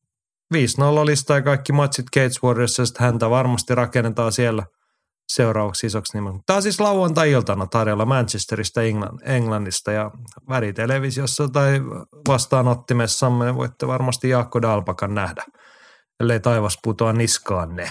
Jep. Joo. Hei, kotimaan katsauksessa muutakin, koska Suomessahan kamppaillaan myös. Se olisi lauantaina tällainen homma kuin Roots of Combat – debyytti-iltama Ahjolla. Joo, tämä on silleen Keravasta hieno. siis puhutaan. Puhutaan Keravasta ja puhutaan Ahjosta tapahtumapaikkana, mutta järjestäjänä on sitten kuitenkin Sami Mehamedi, eli Sisugymin pääseensä ja Suomen vapaat oli tämänhetkinen päävalmentaja. Niin, niin Sisun tilat on kuitenkin sitten vähän tuommoiset kerhohuonetason tilat, niin, niin siellä ei mitään kilpailut järjestetä, niin ei muuta kuin naapuri salille vaan ja siellä kisat pystyy. Tämä on harvinaista Suomessa, että tämmöiseen yhteistyöhön löytyy ainekset. Ja mun mielestä tämä on kyllä tosi hyvä. Ahjollahan on järkä, järkätty näitä SM-kilpailuja ja sinne saadaan Ja toki häkki siellä on, mutta sinne saadaan hyvin katsomot ja lämmittelytilat, niin, niin kaikella tavalla niin kuin järkevä ratkaisu. Ja sitten Keravan kasvatti Henri Lintula siellä pääottelussa, niin, niin paikallisyleisö varmasti pissaa hunajaa. Joo. Hyvin mietitty. Tämä on luotevaa jatkoa tuossa aikaisemmin ollaan puitu ikuisen peruskurssin iltamatosta alkuvuodelta ja puhuttu tästä salikisa-termistä ja muuta. Nyt ei puhuta salikisa, nämä on nyt ne Andin termin mukaan ne kansalliset kilpailut, mm. eikö vaan? On. Tuollahan silleen kivasti tarjontaa riittää. Keravalaiset päivällä on kansallinen Suomikappi. Amatööriotteluita varmaan parikymmentä helposti, jos vaan saadaan otteluparit kasaan. Ja sitten illalla, jos nyt olen oikein tulkinnut, niin yhdeksän ottelun ottelukortti, jossa on sitten Henri Lintula ainoassa ammattilaisottelussa siellä illan päätteeksi. Mutta aika mielenkiintoista kotimaan amatöörikärkeä Juho Suvantoa, Mika Räsänen, Miro Honkanen, Lemar Khan. Mm, kyllä. nimiä. Kyllä. Ja tästähän ikuisen peruskurssin YouTube-kanavallahan sitten tulee äh, striimi. Että jos ei paikan päälle uskalla tonne Keravalle lähteä, mä en ainakaan uskaltaisi, että siellä on aika paha meininki. Se on melkein yhtä pahamesta kuin ker- äh, jäke. Et siis usko olevas Keravan king. En, en, en, en, en todellakaan, enkä jäken king, koska se jäken kingihän on Tuukka Repo. Sitä ei kannata Joo. käydä kiistää. Mutta toisaalta sä oot Tuuka frendi, niin se ehkä sen suojelu sulottuu, kun Tuukka on varmaan paikalla sit tuolla. Totta, totta. Mut, Joo, mutta mut, tota kansallisesta kisasta puhuksessa, niin mä mielellään näkisin, että tämä nyt siis, tällainen tarjonta kelpaa minulle oikein hyvin. Kyllä. Mä mielellään näkisin, että tämä niin kuin vakiintuisi toiminnan tasoksi, että ei tässä nyt vielä niin kuin kunniakirjoja jaeta, että olette, kuulkaa Roots of Combatin pojat tyytyneet tähän somemainontaa ja ottelukorttia piti Facebookista etsiä jostain valokuvasta, mutta tota, se löytyi. Mutta ollaan nähty kuitenkin vähän vaivaa mm. sen suhteen, että ei, ei järjestetä niitä S-kisoja, vaan kansalliset kisat ja ollaan vähän niin kuin luotu brändiä ja nimeä ja halutaan sinne väkeä paikan päällekin, niin tällaisia kansallisia kilpailuja sitten vaan lisää.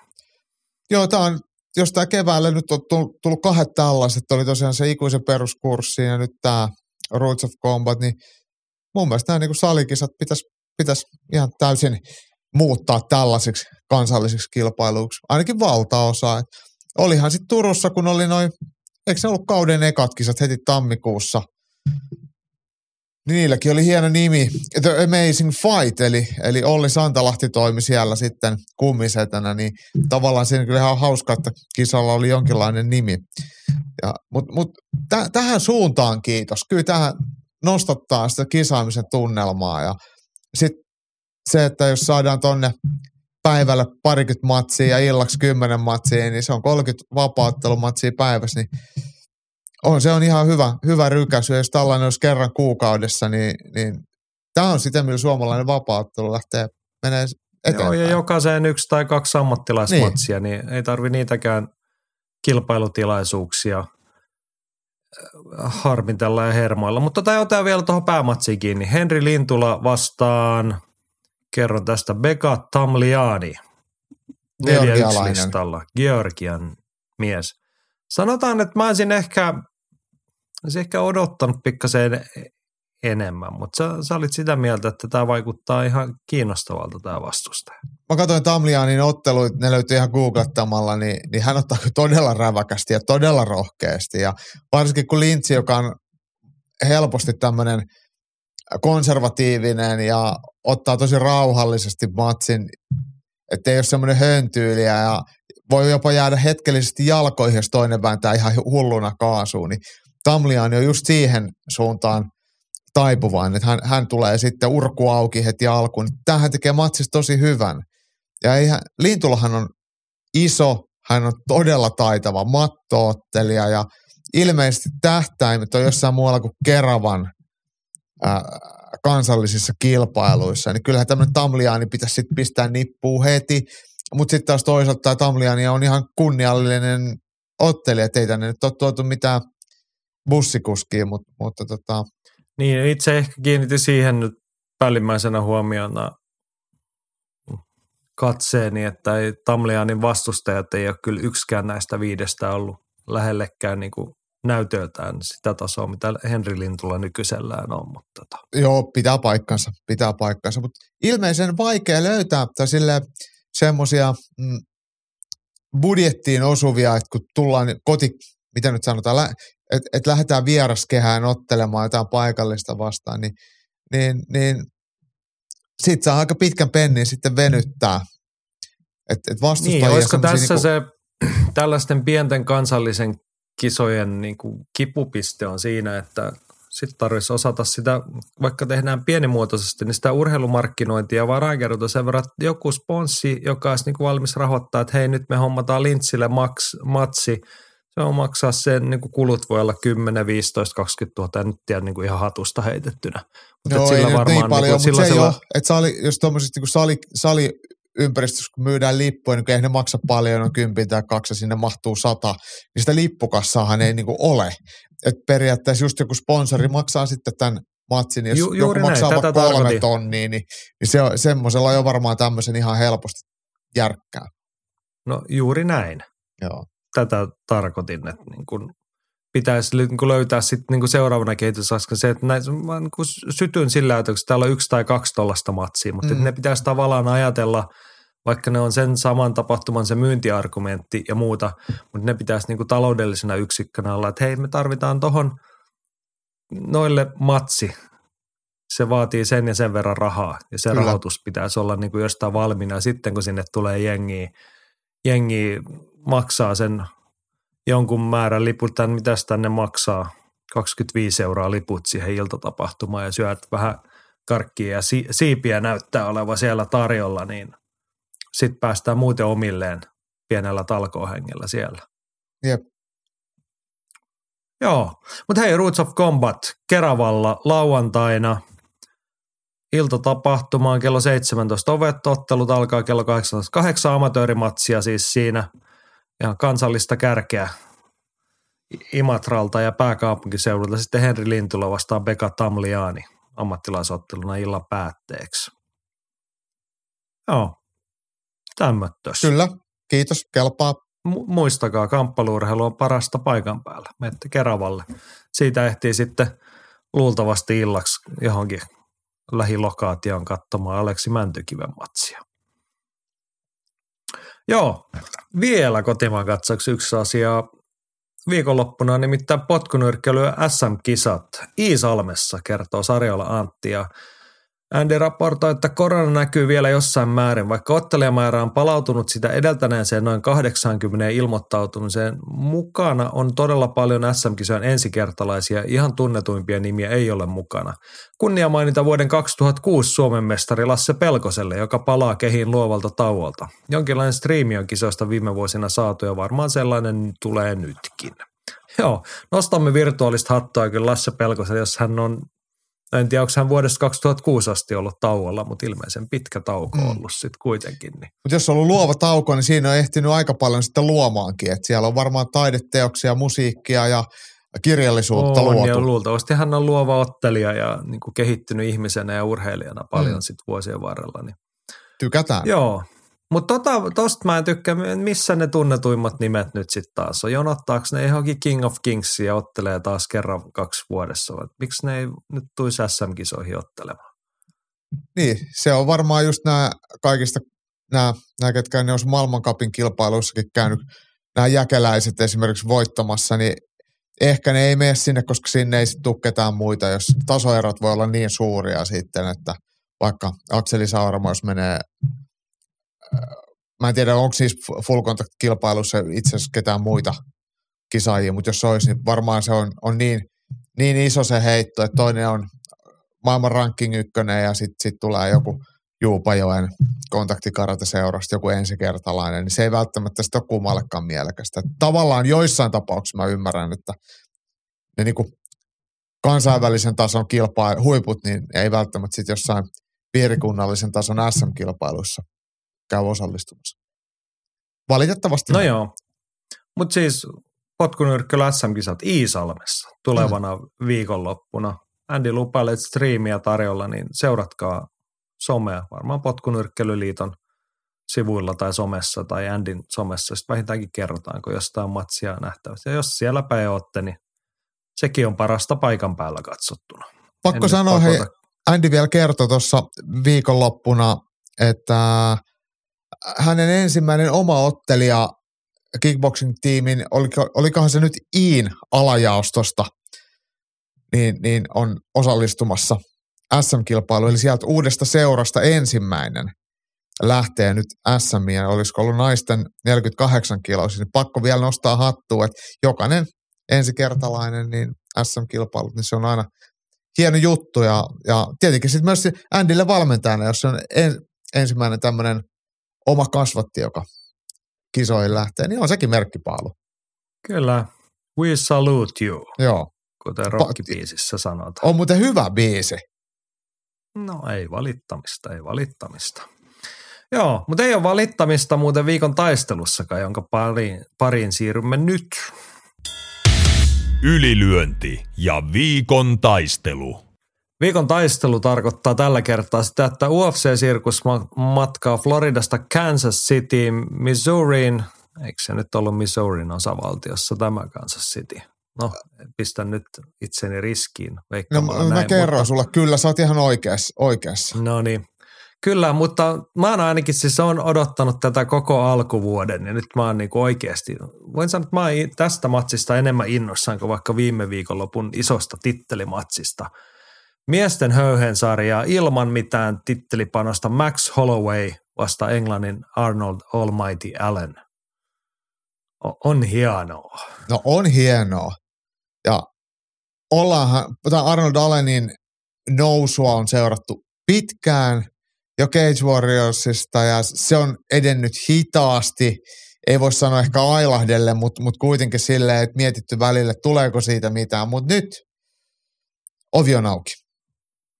Joo, siis ja kyllä ihan niin kuin valehtelematta voi sanoa, että jossain kohtaa semmoinen olo on ollut, että no joo, Arnold Allen on ihan kiva jätkä, maukas ottelija, mutta ei tosta nyt oikein tuu mitään tuolla ottelutahdilla ja muuta. Mutta nyt 10-0 UFCssä. Aika mm. monta vuotta siihen on mennyt. Täältä pitää nyt oikein hetki kelata, että se UFC-debyytti löytyy Eikö kesältä 2015. Kyllä, olen ollut. Ehkä ollaan molemmat oltu Ei mä en paikalla. ollut silloin mukana. Alan Omeria vastaan silloin kuristusvoitto lienee, no on hänellä tuo Mats Burnellistakin kuristusvoitto, mutta tota, kahdeksan vuotta sitä uraa rakennettu. Kymmenen matsia, se on aika vähäinen se matsien määrä, mutta aika se, semmoista tasasta grindia. Katso, että täällä on lähdetty pienemmistä nimistä ja pikkuhiljaa sitten on päästy sieltä Gilbert Melendez ja Nick Lentzin kautta. Viimeksi nyt sitten Dan Hooker ja Calvin Cater kaatuivat hänen tieltään ennen täyttä aikaa viime vuonna. Hieno viime vuosi alla ja nyt sitten rauhallisella hauduttelulla 11 UFC-ottelua Max Hollowayta, ex-mestaria vastaan kehiin. Niin. Ja on tässä niinku, siis aivan mahdotonta olla nyt sivuamatta sitä, että poimitaan tuosta matkan varrelta hetki kuuden vuoden takaa, maaliskuu 2017, Makvan Amerikania vastaan hajaääni tuomiolla voitto Lontoossa. Tosi tiukka matsi. Mm. Niin on ne polut vähän menneet eri suuntaan siinä, kun silloin oikeasti, mutta se oli niin kuin todella pienestä kiinni, että kumpi sen voittaa. Allenilta silloin hyvä voitto, ehkä vähän epämukavuusalueella. Pärjäs painissakin Makvan Amerikaanin kanssa. Mutta tota. Niin, ja sitten vielä pidempi matka, kelataan siitä sanoisiko kolme, neljä vuotta ehkä taaksepäin, kun ollaan Turussa järjestetty jotain Fight Night-iltamaa, niin kuka brittiotteli? Ja siellä oliko Arnold Allen se oli ollut tämä, hänen kulmamiehenä. Joo, se on Sexy se Girls, eli Johnny Carter, eikö ollut? Sean Carter taisi olla etu. No Carter kuitenkin, mutta sä muistelit, sä oot pörssisaunassa vedellyt painoja tai muut on vedellyt painoja ja te olette Arnoldin kanssa naureskellut siinä. Joo. Mutta et, Joo. Et kupittaa urheiluhallissa Arnold siellä muina miehinä Cage Warrior sukkana silloin patsasteli kulmamiehenä ja todella Muistelin, sympaattinen hei, mä kyllä luulen, että et, et se oli silleen, että et hän oli silloin, olisiko ottanut jotain UFC-debyytin, koska, koska tota, tai sitten se oli just tulossa. Se ei ollut enää Cage no, Warriors. Se, se, oli, olla, mutta siis, se oli mä väitän, että hän on ehkä tonne. käynyt tota, useamman kerrankin. Hän on ehkä Keitsissäkin ollut joskus. Joo, se oli, no ensin tämä Johnny Carter otteli eka Antoni vastaan ja sitten Jani Salmea vastaan, hävisi molemmille. Ja, ja tota, mä luulen, että se oli molemmissa. Mutta anyway, niin tota, äh, muistelin vaan, että et, et Arnoldin kanssa, kun sanottiin, niin just se pohti, kun se on Kanadaan lähdössä taas äh, TriStarille, niin että et vähän samankaltainen sää on Suomessa kuin siellä. Muistelet silleen ihan oikein, että kun Arnold Allen on UFC-debyttinsä tehnyt kesällä 2015, niin kuukautta sitä ennen hän on otellut Keitsissä Antonia vastaan ja sitten lokakuussa 2015 Turussa FNF 10 illassa hävinnyt Jani Salmelle pisteinä. Joo. Siinä välissä ehti käydä sitten Ultimate Fighteriakin Carter kokeilemassa. Mutta tota. Joo, mutta Allen noissa kuvioissa ollut mukana ja sitten sieltä silloin, niin hän, kyllähän kerkisi Skates Warriors mestari olla hetken aikaa. Sitten siitä suhteellisen tuntemattoman kun ei koskaan ole mikään suupaltti ollut, niin se debutantti ja siellä pitkään vaikutti sellaiselta nimeltä, joka nyt pyörii noissa euroilloissa ja siellä on aina takuvarma kortti, että ottaa hyvän matsin ilman sen suurempia fanfaareja, mutta tota, nyt ollaan edetty tähän pisteeseen ja sanotaan nyt vielä kerran, että kyllä mä vähän olen innoissani tästä. On syytä ollakin. Et ei, aika vähän eurooppalaisia tämmöisiä äh, alle kolmekymppisiä prospekteja niin nähdään UFC-pääotteluissa. Että ne ei ole ihan kuitenkaan niin kuin joka päivästä lystiä, niin, niin, niin silleen tämä on harvinaista. Tämä ja sitten vielä se, että niin kun ei, ei mikään ihan, ihan pienikään ilta, ei toki numerokortti, mutta silti, ja sitten kun niitä odotuksia on kuitenkin kertynyt, että hän pystyisi, hän osaisi, niin kuin, saadaan oikeasti nähdä, että tuon ukon uraa on tullut kymmenisen vuotta katottua sieltä alusta lähtien. Että no mihin se nyt sitten riittää? Mm, kyllä. Et kyllä mä niin kuin, sanon, että se, mikä tässä niin kuin kiinnostaa jännittää, että en mä ollenkaan varma, että Arnold Allen tätä matsia hoitaa. Että vaikeaa tulee olemaan, mutta nyt ei tarvitse sen jälkeen sitten ainakaan niin kuin hetkeen miettiä. Max Holloway on älyttömän hyvä mittari, eli okei, okay, vähän tullut takaiskuja, 31-vuotias ex-mestari, mutta sitten taas, että kuka muu sitten, jos on ottanut kolme kertaa Alexander Volkanovskia vastaan, niin kuka muu olisi niistä kolmesta ottanut jotain muuta kuin kolme punasta? Niin. Ja, ja Dustin niin. Poirierille niin. painoluokkaa ylempänä yksi tappio, niin ei se nyt ihan kehnosti ole Hollowayllakaan mennyt, vaikka se mestaruus lipes käsistä ja hänen uransa sitten se pieni tragedia ehkä siinä, että se nyt ei vaan sitten riittänyt enää Volkanovskia vastaan. Mutta ei se tee hänestä kyllä huonoa vapaaottelijaa. Ei, ei. Ennen tämä vaan kertoo siitä vapauttelun luonteesta, että tyylit myös voi mennä vähän ristiin. Toki Volkanovski nyt on ollut vaan niin kuin helvetin hyvä ketä tahansa vastaan, mutta silleen, että, että jonkun tyyli voi olla sulle myrkkyä ja että et Holloway ei ikinä voittaisi Volkanovski, vaikka kuinka monta kertaa pääsisi yrittämään. Mm. se ei vaan niin kuin Toisaalta hänellä sovi. on sitten voitto Jair Rodriguezista tuosta niin. toiseksi viimeisestä matsista. Ja toi on mielenkiintoinen juttu. Jair Rodriguez on kuitenkin tällä hetkellä – miesten höyhensarjan väliaikainen mestari otti hienon voiton Josh Emmetistä tyrmäyksen, niin, niin ei, eihän Rodriguezilla varsinaisesti nyt ollut sitten mitään palaa Holloway vastaan. Toki pisteelle mentiin, mutta tälleen, että oli, oli Holloway parempi ilman sen kummempaa. Mm. Joo, ja sitten se on joskus niin kuin Holloway, hän on erikoinen tyyppi, mutta kuitenkin hänestä keskimäärin kaikki tykkää, niin vähän niin kuin harmittanut hänen puolestaan se, että kun mestaruus meni, niin jotenkin jäänyt varjoon se, että kuinka hiton hyvä hän on mestarina ollut. Mm. Että hän oli oikeasti niin kuin UFCn kovimpia nimiä siihen, kyllä todella hyvää jälkeä teki.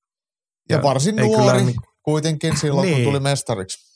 Edelleen 31-vuotias, että jos sieltä, niin kun, mua kiinnostaa tässä matsissa nyt myös se, että kun hänelläkin vähän tuossa taukoa alla niin mitä sieltä nyt vielä löytyy? Että lasketteleeko hän nyt, niin kuin todennut, että no nyt mä oon hävinnyt kolme kertaa Volkanovskille, että mennään ja katsellaan nyt näitä kortteja tässä hetken aikaa, tämä mm. tilipäivät. Vai hänellä niin kuin iän puolesta vielä olisi kyllä, eikä isoja loukkaantumisia mun muistaakseni ollut. Niin. No, mä olin itse asiassa ottamassa tuohon nyt just kantaa, että, että kun hänellä on ollut semmoinen ottelutyyli, missä otetaan ja annetaan aina. Ja hän, mm. hänethän silloin vedettiin siitä jostain matsista veke, kun ei, ei niin oikein lääkärit ollut sitä mieltä, että, että homma on jiirissä, että puhekki oli vissiin vähän sammaltanut ja jotain. Että että mikä on ollut se hänen mestaruutensa hinta. Että ikää ei ole paljon ja matseika ei vielä ole niin poskettoman paljon. Toki 30 ottelua alla korkealla tasolla, mutta mut silleen, että et vaikka ei polvet ole mennyt rikki tai olkapäät ei ole mennyt rikki tai selkä ei ole mennyt rikki, mutta mutta onko se kokonaiskuormitus sitten kuitenkin kasvanut siihen, että, et ihan siihen parhaaseen Max Hollowayhin ei enää päästä? Mä en sano, että näin on, mutta tämä on mun mielestä mm. enemmänkin se kysymys. Että onko no se joo, niinku... oot ihan oikeassa Ky- kyllä ton suhteen, mutta et niinku periaatteessa siellä on vielä, mä väitän, että kun jos siellä on sitä paloa, niin sieltä löytyy se niinku suurin piirtein sama, koska hän on kuitenkin sitten Volkanovskia lukuun ottamatta, niin hän on tässä painoluokassa ollut niinku omilla – leveleillään useampia jätkiä vastaan. Niin on, niin on. Niin jos hän sen niin kuin kaivaa vielä esiin, niin kyllä hän on varten otettava tekijä vielä jonkun vuoden. Kun sen tietää, että hän ei vaikuta nyt siltä tyypiltä, joka sanoisi, että no mä mietin tässä nyt terveyttä ja perhettä, että mä lopetan. Mm. Että kyllä hän taitaa vetää sitten syvään päätyä asti, niin kauan kun ei ole muuta kuin kuori jäljellä sitten enää. Ikävä kyllä. Mm. Ei sitä aina haluaisi nähdä, eikä varsinkaan tämmöisessä tapauksessa. Mutta mä en hetkeäkään epäile, että hän ei vielä niin jatkaisi uraansa vähän liian pitkälle. Mä, niin, mun niin. on aika helppo kanssa allekirjoittaa, että kyllä mä, että Max Holloway on koko ikänsä ollut, niin lähtö, aikuisikänsä ollut UFC-ottelija. Et, et se myös tarkoittaa sitä, että se on osa hänen, tosi iso osa hänen identiteettiään sillä lailla, että, että mitä, mitä muuta siellä sitten mahdollisesti voisi olla. Hmm. Joo, mutta hei, sitten päästään tähän itse otteluun. Kaksi kiinnostavaa osapuolta, mutta onhan tämmöistä, kun heidät paritetaan sinne samaan häkkiin lauantai-iltana, niin onhan siinä aika hienoa viihdettä varmasti tarjolla. Kaksi pystypainotteista ottelijaa, jonka matseja on niin kuin kivaa katsoa. Ensinnäkin se, että keskitytään urheiluun eikä mihinkään sirkukseen – siellä tehdään ja siellä tapahtuu, mutta sitten on kuitenkin, vaikka he on vähän niin kuin pystyottelijoita lähtökohtaisesti, niin lähestymistavaltaan erilaisia siihen mm. matsiin. Ehkä Allenin varjo, tai mikä hänen yleensä varjo on ollut se, että hän on ollut todella konservatiivinen, että, että vaikka hän on matseissa ollut edellä, niin hän ei ole lähtenyt hakemaan lopetusta, vaikka se paikka olisi tullut. Ja siitä, siitä kertoo sen ottelulistansa, että pistevoittoja ja matseista, mitkä olisi pystynyt pistää kesken, niin, tai olisi pitänyt pystyä pistää poikki, niin ei, ei ole sitten kuitenkaan mennyt. Et, et ehkä se semmoinen Allenin tyytyminen semmoiseen kliiniseen pistevoittoon niin on, on varjostanut ja hidastanut hänen etenemistään. Toki loukkaantumista myös, mutta mut ne varsinkin. Mutta Hollowaylla taas äh, lähestyminen on täysin toisenlainen. Et, et, et, et, en tarkoita, että hän lähtee hakemaan tyrmäystä, koska hän ei ole yksittäisen yhden lyönnin tyrmääjä, mutta hän on sitten taas todellinen volyymi joka kiihdyttää kulkuaan ottelun edetessä todella rohkeasti, niin, niin Tämähän on ihan, ihan kau- todella kaukana Musta se on niin vääjäämätön se kiihdytys. Että se on niin kuin, mä oon jotenkin ihastellut, se on hieno se, ja joskus on tullut sit vaikka Volkanovskia vastaan niin kuin vaikea sen kiihdytyksen, tai että on ottelu alku lähtenyt sen takia, mutta että hän aloittaa rausta, hän lukee vastustajan tavallaan säätää työkalu, ottaa oikeat työkalut esiin ja sitten painetaan vähän kaasua. Ei mitenkään hillittömästi kiihdyttää, mutta et vaikka viiseräinen matsi, niin läpi sen. Mm. Niin semmoinen pitkä, tasainen kiihdytys hu- huippuvauhtiin. Ja sitä on ollut hieno kyllä katsoa parhaimmillaan. Ja se on aika iso päävaiva ollut kyllä monelle. Ja siinä yleensä joutuu vastustaja ottelemaan semmoisella tempolla, frekvenssillä, tahdilla, mikä ei ole itselleen se sopiva. Ja se syö hitosti energiaa. Et se on vähän sama kuin mä lähtisin lenkille ja mä ottaisin tästä jonkun kenialaisen kirittäjäksi, että, että se juoksee omasta mielestä kevyttä vauhtia, mutta se on mulle maksimi, niin jossain kohtaa se vauhti vaan on liikaa, että et, et, et sitten alkaa askeleet kangistua. Niin tämä on mun mielestä ollut se ehkä se Hollowayn semmoinen, ei edes voi sanoa salainen ase, vaan se, se tapa, miten hän ottelee. Et jos joku ei halua sit otella silleen, niin sitten sit, sit joutuu vaan torjua naamalla, eikä sekään ole hirveän hyvä. Niin,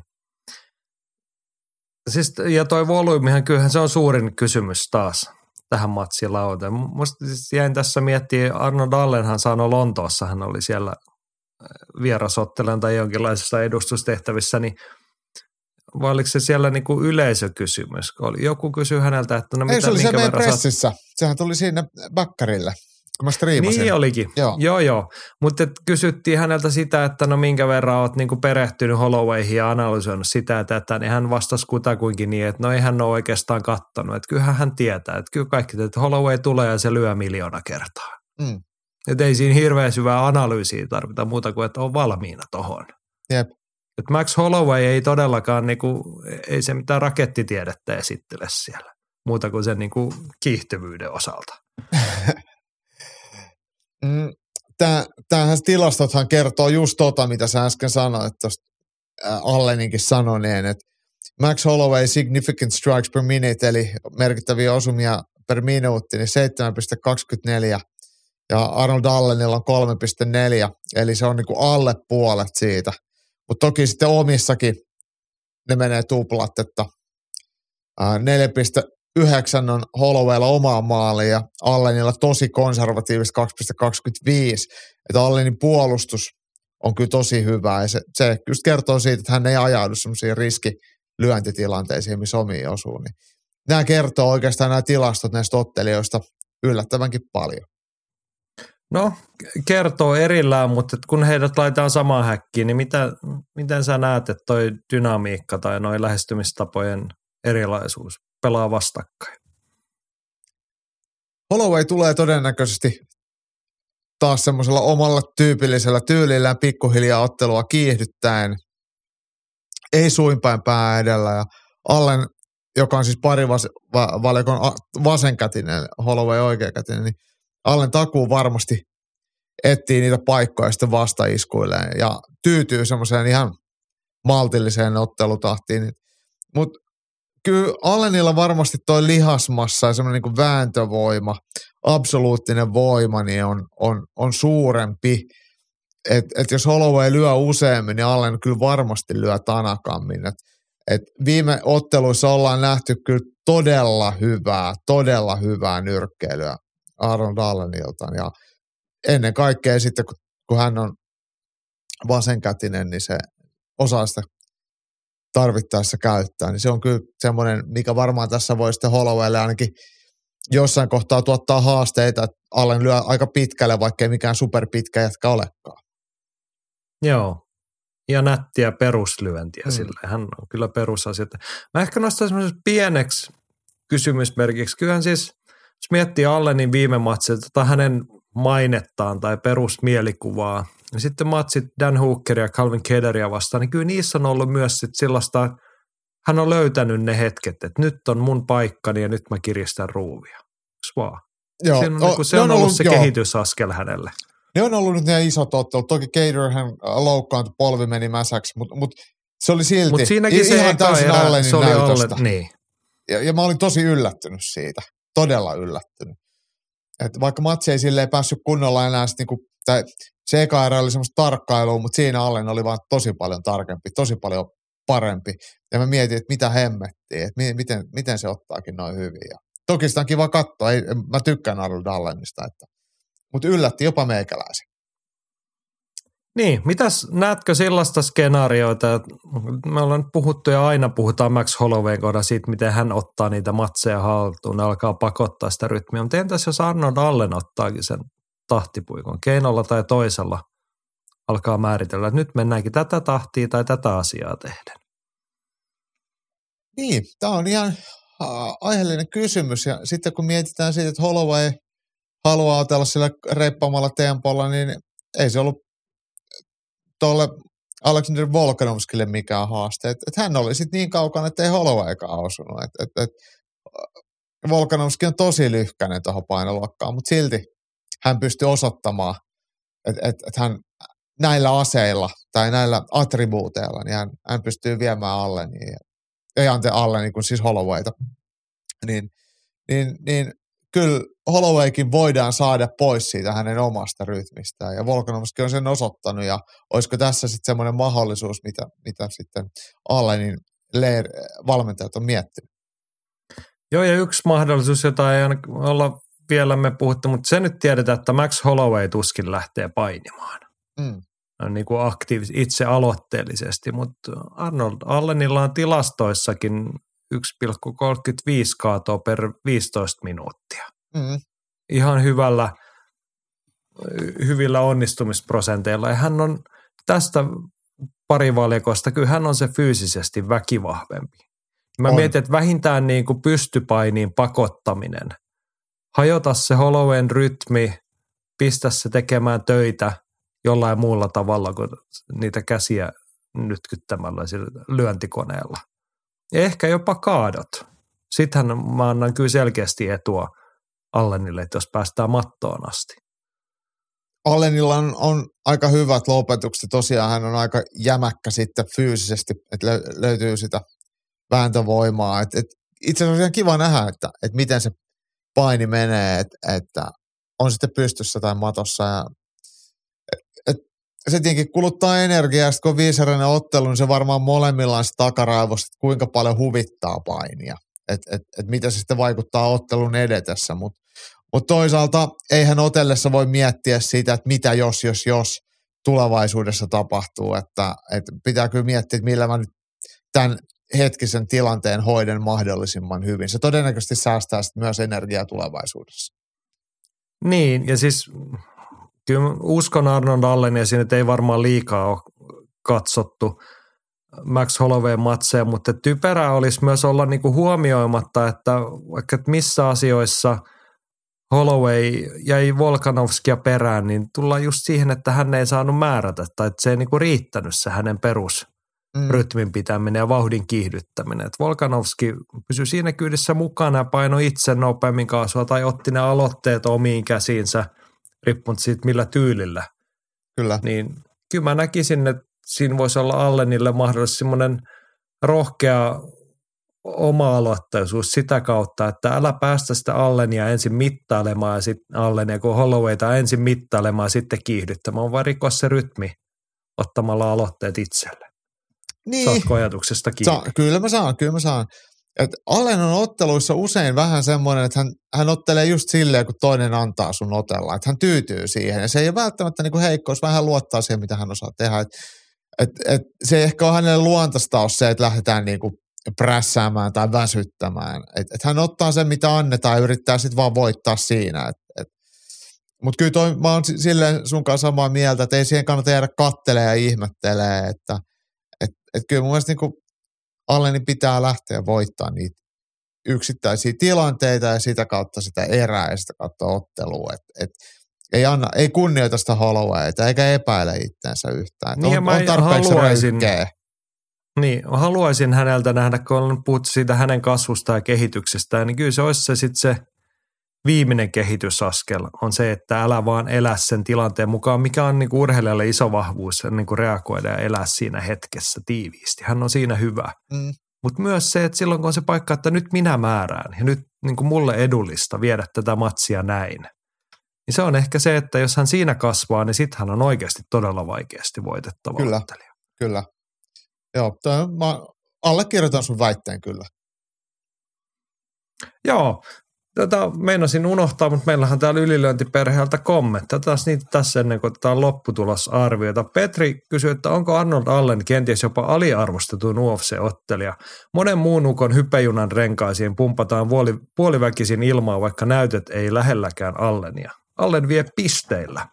No onko aliarvostetuin UFC? Aika lähellä, tai ainakin siinä joukossa, jos ei nyt sitä tarvitse laittaa tiettyyn järjestykseen. Niin Niin on, on, kyllä sillä, siinä mielessä, että hän ei mitään suurempaa hypeä ole, mutta se johtuu siitä, että hän ottelee niin sikaharvoin. Että aina kun tulee voitto, niin sitä puolitoista vuotta taukoa, niin ei sitä ole niin mitään järkeä pumppaa niitä renkaita. Tämä on ollut nyt se kiro. Ja sitten ja sit matsien välillä hän ei kauheasti ole Ariel Helvanin haastatteluissa huutelemassa. Että se on se hauska ristiriita, kun hänen lempinimensä on Almighty, kaikki mm. valtias tai kaikki voipa, niin hän on kuitenkin sitten, kyllä se mielikuva on hänestä semmoinen aika maanläheinen, että siellä on iskän kanssa takapihalla penkkiteline ja irtorautaa ja Mm. podataan siellä ja hoidetaan hommia ja eletään semmoista tavallista Hän on- jo- englantilaista elämää, juodaan vähän teetä välillä. Joo, ja ehkä joku taskulämmin olut sitten jossain pubissa.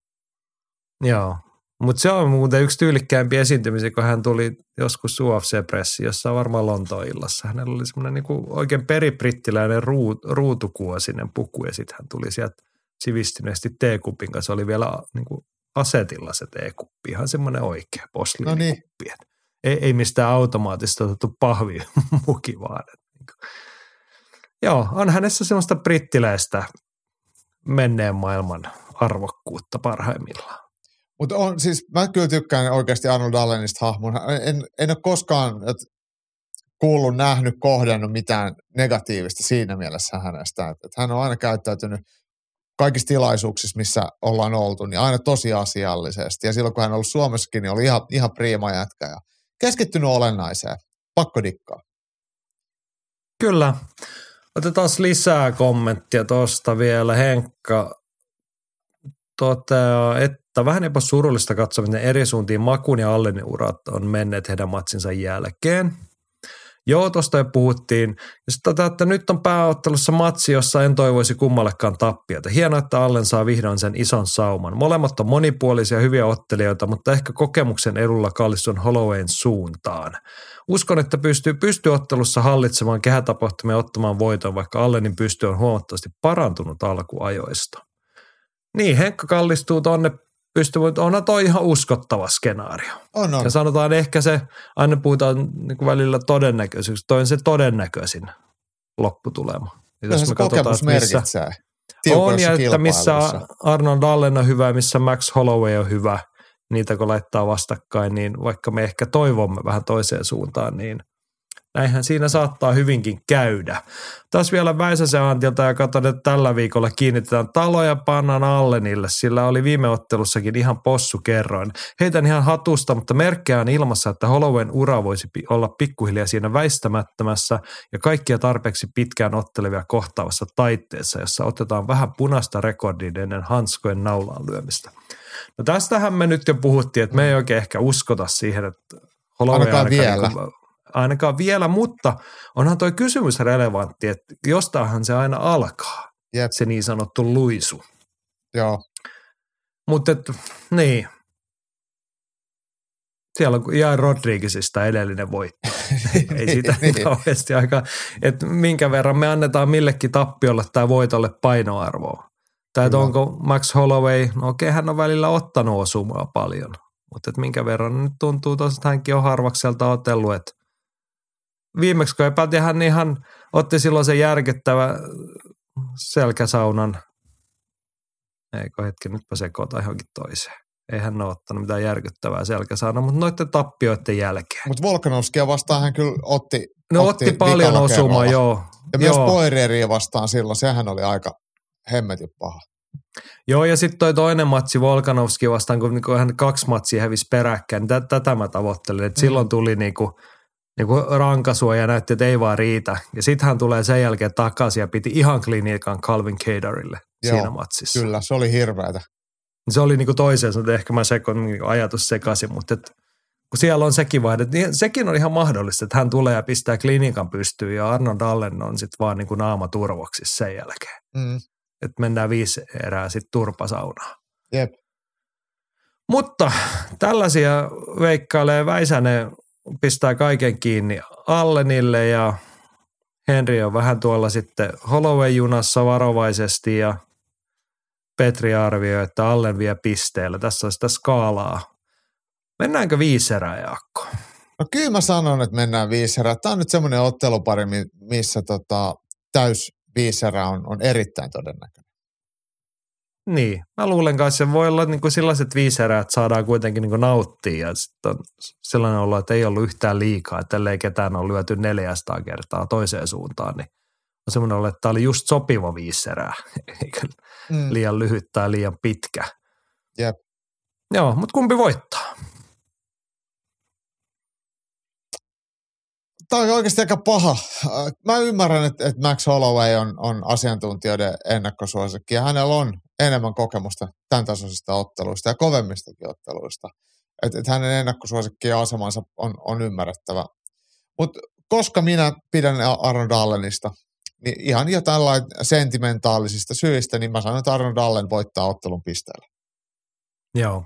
Mä, mä sanon ihan sama. Mä sanon, tunnustan suoraan, että minä toivon sitä. Siis kyllähän nämä, siis asiantuntijat, mutta kun tehdään vaikka todennäköisyysarvioita, että kumpi voittaa sitä ja tätä, niin niissähän aina, ei ne on niin kuin aukotonta tiedettä. Niissä painotetaan tiettyjä juttuja. Mehän voidaan nyt painottaa sitä, että Arnold Allenin kehityskulku vastaan ehkä kysymysmerkit Hollowayn kehityskulussa, niin ehkä me saadaan tästä semmoinen tosi niukka pistevoitto Arnold Allenille. Kyllä se kävisi, kyllä se kävisi. Mutta mut, mut, mä nyt sanon vielä sen, että, että jos Allenin lyönnit osuu niin hyvin kuin ne sun Calvin Caderia vastaan, niin ne voi oikeasti olla semmoinen pysäyttävä voima. Mm. Toivotaan niinku, pysäyttävää voimaa. Tai sanotaanko matsin, niinku kääntävä, nähdä. matsin kääntävä, sä käytät joskus tällaista ter- termiä, että se niinku ratkaisee sen, että te oikeasti on riittävän, riittävän painavia. Joo, ihan samalla tavalla kuin pallopeleissä niin maalit vaikuttaa ottelun kulkuun. Kun toinen tekee maali, niin se, se johtaa tietynlaisia. Se mekanismi on vähän eri kamppailuurheilusta. Kun sä lyöt toista oikein kunnolla maaliin, niin sit siitä seuraa sen toisen ottelemisen kannalta tiettyjä asioita, niin toivotaan. Se oli todella väkevää, mitä Arnon Dallen silloin erän verran Calvin Kedaria vastaan mm. esitti, niin olisi hienoa, jos hän nyt lähtisi ja jatkaisi siitä heti ottelualussa. Ja sitten, mutta kyllä me se pistetään se pistevoittotilaukseen. Joo, joo. Joo. Mutta tällaista hei Kansas Cityssähän on kaikenlaista muutakin kivaa. Siellä olisi muuten toisena pääotteluna tämmöinen kuin Edson Barbosa vastaan Billy Carantillo. Aika värikäs pystymatsi varmaan siinä tarjolla. Jep. Mutta se ei jos, ollut... Niin, se niin, ei ollut meidän vinkki, ollut... mä muuten sanon, että että Barbosa Karantillo, niin jos tässä olisi ollut vaikka viisi vuotta aikaa, niin mä olisin ajatellut, että Barbosa tekee tuosta Karantillosta ihan hakkelusta, mutta Barbosa jotenkin hänen otteensa on valitettavan laime, vaikka painoluokkakin on Kyllä, kyllä, ja Billy Carantilla on sitten taas niinku kasvanut jo lyhyen UF-seuransa mm. aikana. Ja Just näin. Se on ihan maukasta. Mutta onhan täällä maukasta, löytyy tuolta, tämä on ilmeisesti pääkortti avausmatsi aivan syystä. Clay Guida vastaa Rafa Garcia. Se on Clay Guidalla 61. ammattilaisottelu. Niin. Taisin aiemmin luvata, että aina kun Clay Guida tai Jim Miller on firman miehet kehissä, niin heistä puhutaan, että tämä on nyt niin kuin itsestään selvästi mun tärppi. Niin 41-vuotias Clay Carpenter Guida. Joo, tämä on ihan, Joo. ihan 35. Niin UFC-matsi. Niin mä olin just tämmöistä niin ajettujen kilometrien valossa niin, niin, niin huomion arvoista. Joo. Niin, mitä sanot matsista? No, täysin me, ta, no ei mua oikeastaan niin se sille matsina kiinnosta yhtään, että ihan sama oikeastaan. Mutta mut hienoa, että et, et Guide ottelee, että ei, ei se, ei hän niin kylmäksi jätä, mutta tämä ottelu ei sille ole, ottelijat ei ole varsinaisesti niin relevantteja tässä kohtaa mihinkään suuntaan.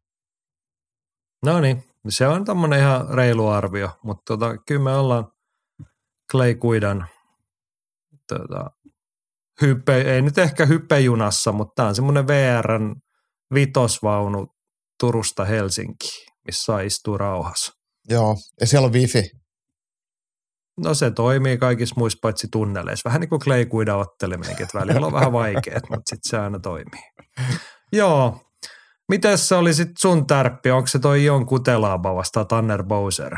Mm, Tanner Bowser muuten tiputtaa raskasta sarjasta kevyeseen ja raskaaseen, että sille ihan kiva se nähdä. varmaan nostaa se... hänen ottelemisensa mm. laatua merkittävästi. Mut, mutta tota, eikä mun, eikä mun tärppi ole myöskään Asamat Mursakano, vaikka hänkin on ihan väkevä kevyt raskas sarjalainen.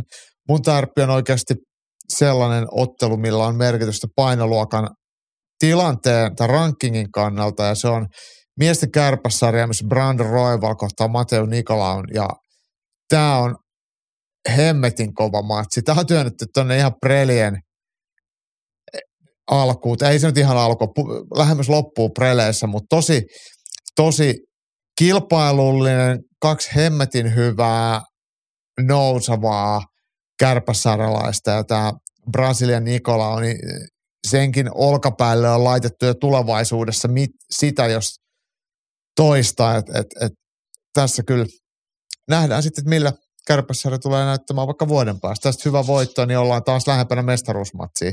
Rankingien valossa mun on nyt pakko lunttaa vielä, että mä puhun ihan lämpim, lämpimiä, niin joo, äh, Brandon Roival nelonen ja Nikolau sitten äh, vitonen, eli, eli tosiaan ihan tuolla kärki, kärkikasti ottelija. No, kuten sanottu, Nikolaulle kasattu odotuksia harteille ja eikä ihan aihetta kuuden matsi voittoputkessa, niin tuleeko tästä seitsemäs? Mm. Mä en mä osaa sanoa kumpi voittaa. Tää on vaan hemmetin hyvä matsi. Todella mielenkiintoinen. Tosi kiva katsoa. Mulla, en mä, mulla on ihan sama kumpi voittaa, kunhan tulee hyvä ottelu.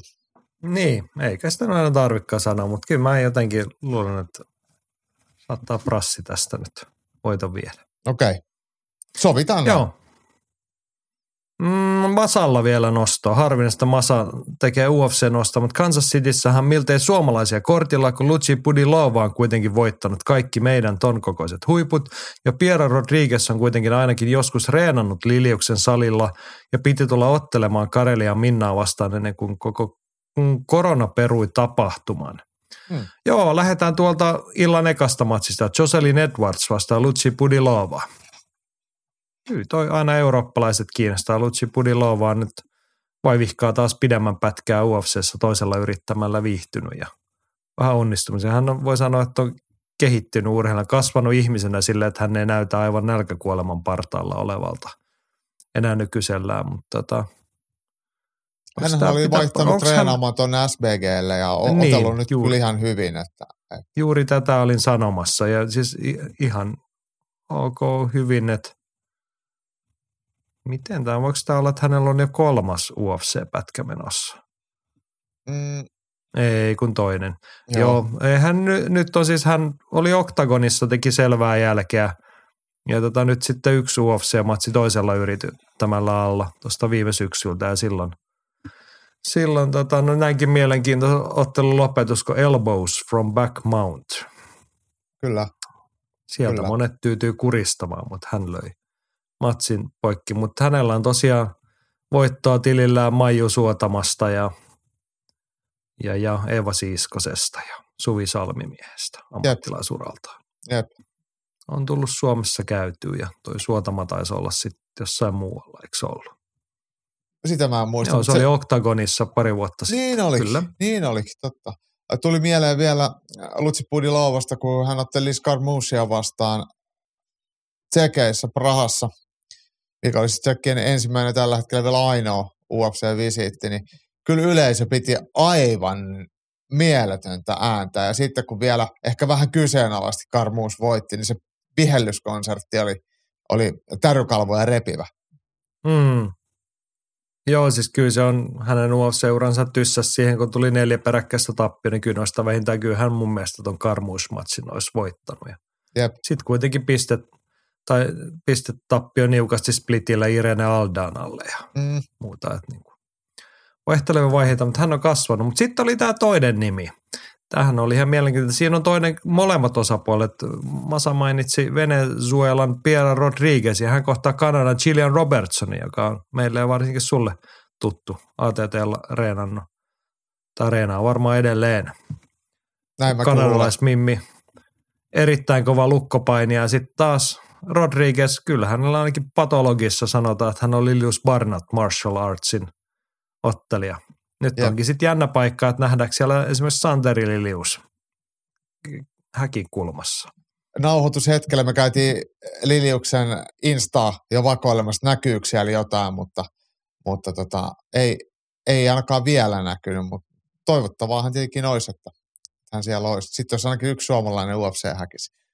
Joo. Varmaan Mut aika siis monen mie- mielenkiintoinen, niin, mielenkiintoinen nosto sillä tavalla, että Rodriguez 8-0 listalla ja UFCssä on nyt Kay Hansenista, Sam Hughesista voitot viime vuodelta, niin Robertson on ihan looginen askel. Hän on hyvä mittari, keskitasoa ylempi, että, tosta, että mihin ollaan menossa.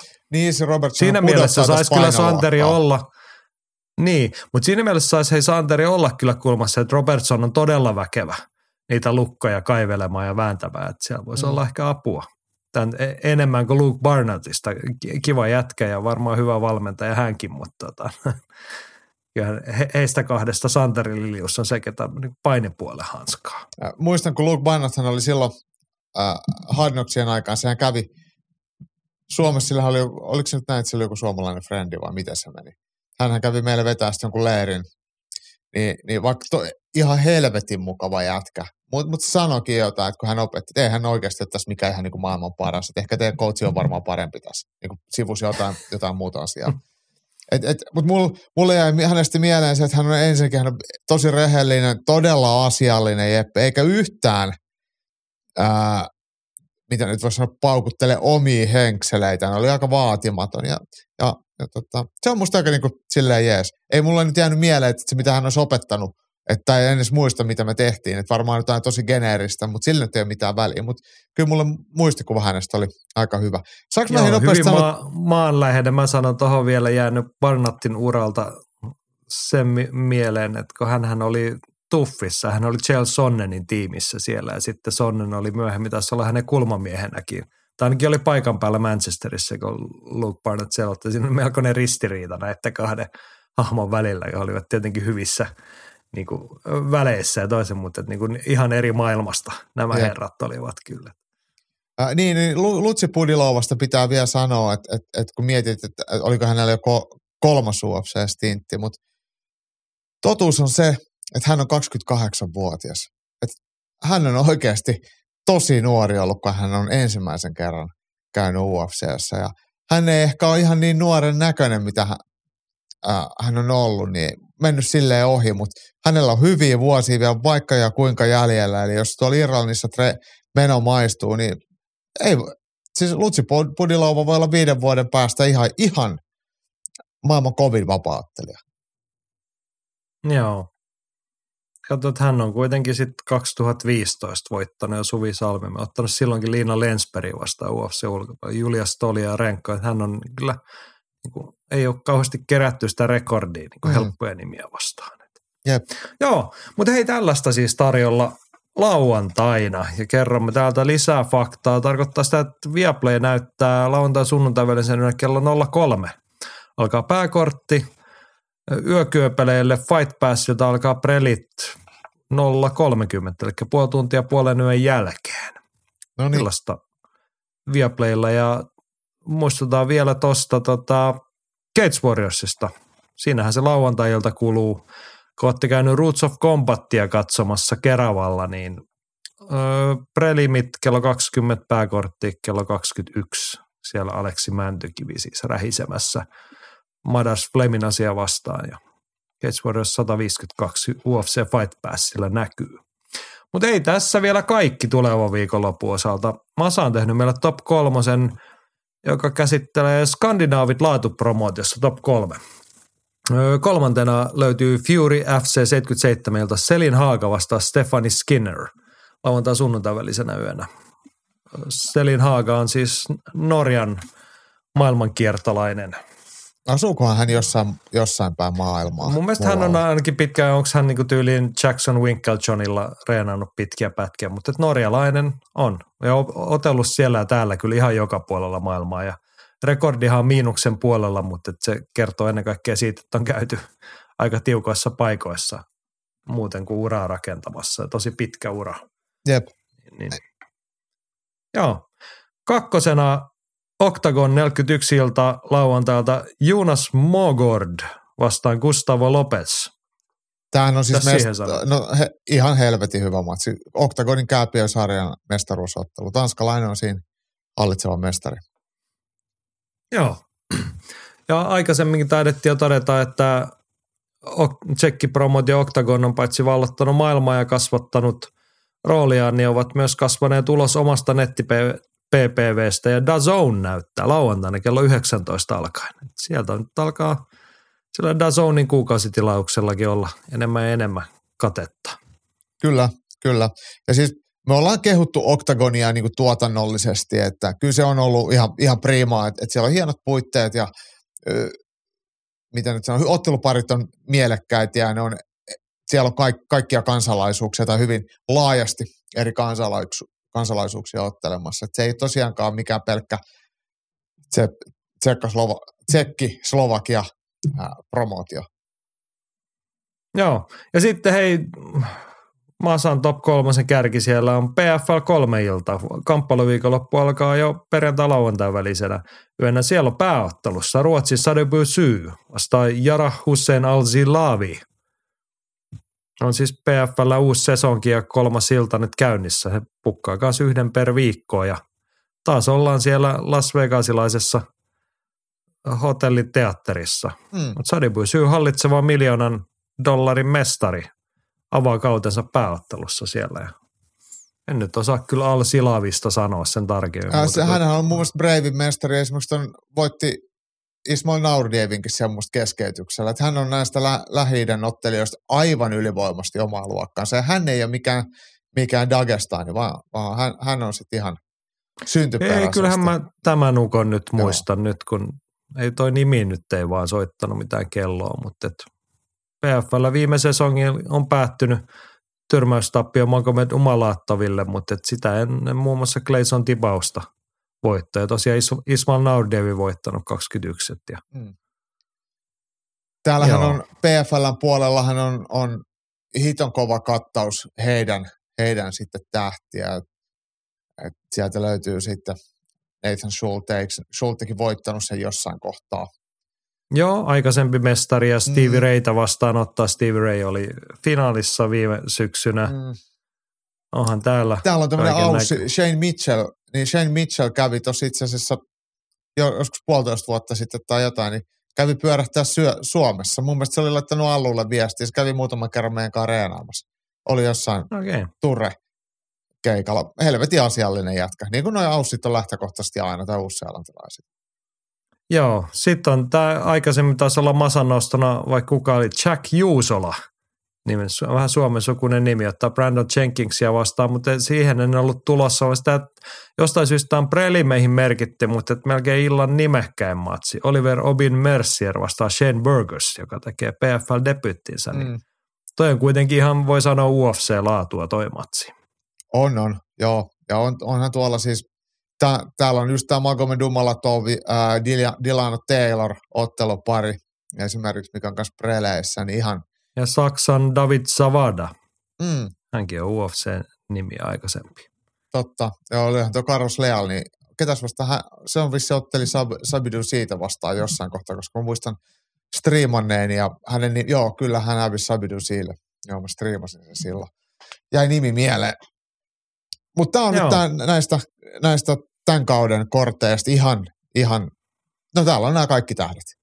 No siitä se taas lähtee, saadaan se kausi käyntiin ja Me alkaa puhuttiin niinku muuten viime tiivistyä. viikolla tästä PFL-tapahtuma kakkosesta, mikä oli siis viime viikolla. Ja, ja siitä, että kun Kiila Harrison ei ole siellä ottelemassa tätä, kelle hän nyt hävisi. Mä unohdin pääottelijan nimen. Tämä lyhyt Larissa Pacheco. niin, niin, niin, niin Paseho ottelee siinä höyhensarjan turnauksessa, ei, eikä kevytsarjan turnauksessa. Eli täällä on ihan tämmöinen, sitä kevytsarjan turnausta ei siis edes ole.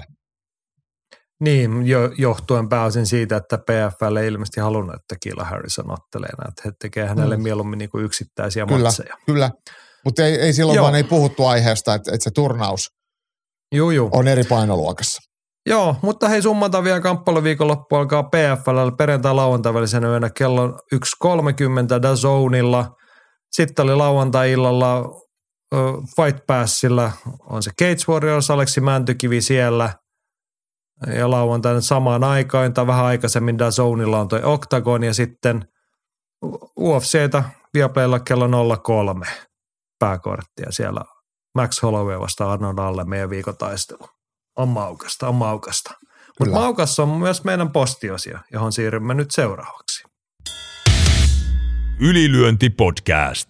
Kamppailu kansan radio. Ja postiosio kääntää vähän katsetta, meillä on monta puheenaihetta, jotka kantaa nyt viime viikolta tai aiemmilta viikoilta. Tämä nyt puhuttaa edelleen, kun VVE ja UFC tekivät tämän yhdistymisen tai yrityskaupan tai ovat tekemässä. Andilta siitä pidempi puheenvuoro, joka kuuluu näin. Nähdäkseni uhkakuvat VVN ja UFCn siirtymisestä saman omistuksen alle ovat liioiteltuja ja perustuvat tietämättömyyteen. Jos jotain pahaa nyt tapahtuu. Yhteys on taloudellinen, ei toiminnallinen. Ei Disneykään sekoita Akuankkaa ja Star Warsia, vaikka se olisi paljon helpommin tehtävissä. Luultavasti vaikutukset näkyvät lähinnä niin, että päätapahtumien aikataulut sovitetaan niin, etteivät ne kilpaile keskenään, vaan niissä voidaan mainostaa toisen brändin tuotetta. Tunnetuimpia vapaaottelijoita ja showpaineita tullaan varmasti näkemään enemmän toisen lajin yleisössä kutsuvieraana koripalloilijoiden ja elokuvatähtien sijaan. Näin he voivat promota omia esiintymisiään. Tekemisiään. Vapaattelijoita voidaan satunnaisesti nähdä VVn pikkurooleissa, mutta toisinpäin se ei oikein toimi. Synergiavaikutukset lisäävät hieman UFCn kassavirtaa ja samalla palkanmaksuvaraa ja tuovat tietyille vapaattelijoille mahdollisuuden lisätienesteihin. Lisäksi suustaan hyville, mutta fyysisesti alamäkeen meneville vapaattelun kärkiottille tulee helpommaksi siirtyä uudelle uralle showpainiin. Tavalliselle alakortin ottelijalle vaikutukset eivät luultavasti näy lainkaan, mutta vaikka ne ovat pieniä, ne ovat kuitenkin positiivisia. Se, että showpainia paremmin tuntevat jenkkijournalistit eivät näe asiaa kovin mullistavana, kertoo jo paljon.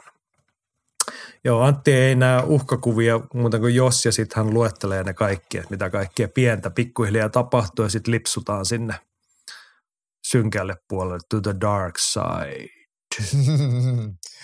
Mutta mut siis kyllähän Andin tämä, miten nyt tämmöinen analyysi on, on mun mielestä ihan semmoinen niin järkiperäinen eikä tunnepohjainen, mitä itselläni ainakin on, kun, kun puhutaan VVEstä.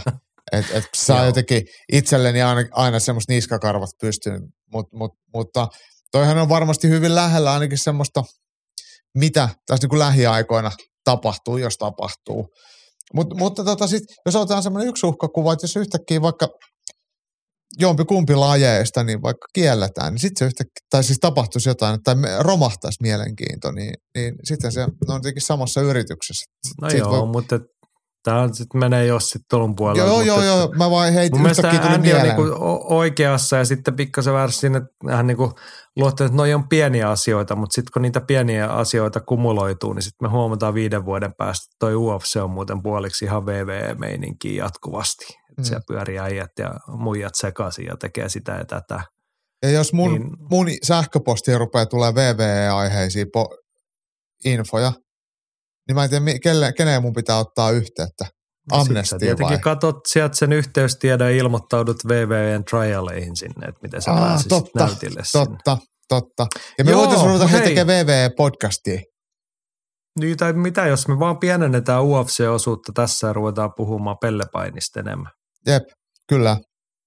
No voitte ottaa kantaa siihen. Voidaan vaikka heti ensi viikolla aloittaa, jos ylilöintiperhe on ylitsevuotavasti sitä mieltä, että totta kai ja totta Mooses me tehdään niin.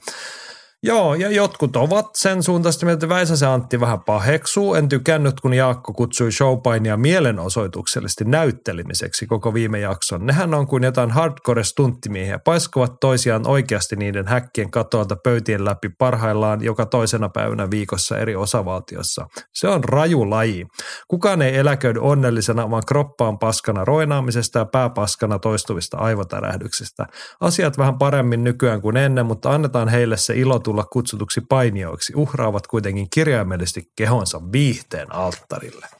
Kaduttaako Jaakko, että menit silleen puhumaan? Ei yhtään, koska mä puhun kuitenkin asioista aika oikealla nimillä. Et ei niillä ole mitään tekemistä painin kanssa. Ne on näyttelijöitä ja ei mun mielestä niinku Arnold Schwarzenegger, niin ei, ei siitä voi puhua kommandona. Että se on niinku rooli. Tai, tai mm. mikään muukaan näyttelijä. Et, et ei, John, toi ei ole Keanu Reeves, ei ole John Wick, eikä, eikä Sylvester Stallone on Rambo.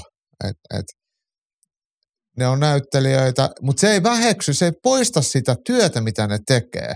Ihan samalla lailla mä arvostan myös kaikkia niinku muitakin näyttelijöitä. Et näyttelijät joutuu roolejaan varten laihduttamaan, liho, lihomaan, ää, opettelemaan uusia asioita – tai rokkitähdet narkkaa ja sekoilee ja, ja tuhoaa elämänsä siinä viihdetaiteen alttarilla. Se on kovaa hommaa, mutta se ei ole niinku mikään semmoinen, niinku, se ei niinku muuta sitä nimeä miksikään toiseksi. Et, et, niin, ei se ole painimista, on se, painimista. se on näytelmä. Niin, ja sitten se, että se mikä se tökkii, että kun se raja urheilun hämärretään, niin kuin siis, no toki urheilun ja viihteen rajaa hämärretään myös sieltä toisesta suunnasta jatkuvasti muun muassa UFCssä, mutta tota, se on se ainoa asia, mikä mulla tökkii, että kun sitä aletaan käsitellä niin kuin urheilun mittapuulla. Niin, et ei me kato, me ollaan niin. Niin kuin vaikeilla vesillä. Kyllä, että ei me, eihän niin kuin urheilusivuilla katsota niin kuin leffa-arvostelujakaan. Niin. Ihan hyvin voisi olla urheiluleffa arvostelu. No niin, no, niin, no joo, toki niitä, niitähän silloin aina, silloin tällainen on. Että toisaalta sitten jos näin on, urheiluleffoja voi arvostella, niin voihan sitä sitten arvostella pellepainia, mutta niitä arvostella, pitäisi arvostella näyttelysuorituksina ja todeta, että tämä Niin, juoni oli, juoni oli surkea.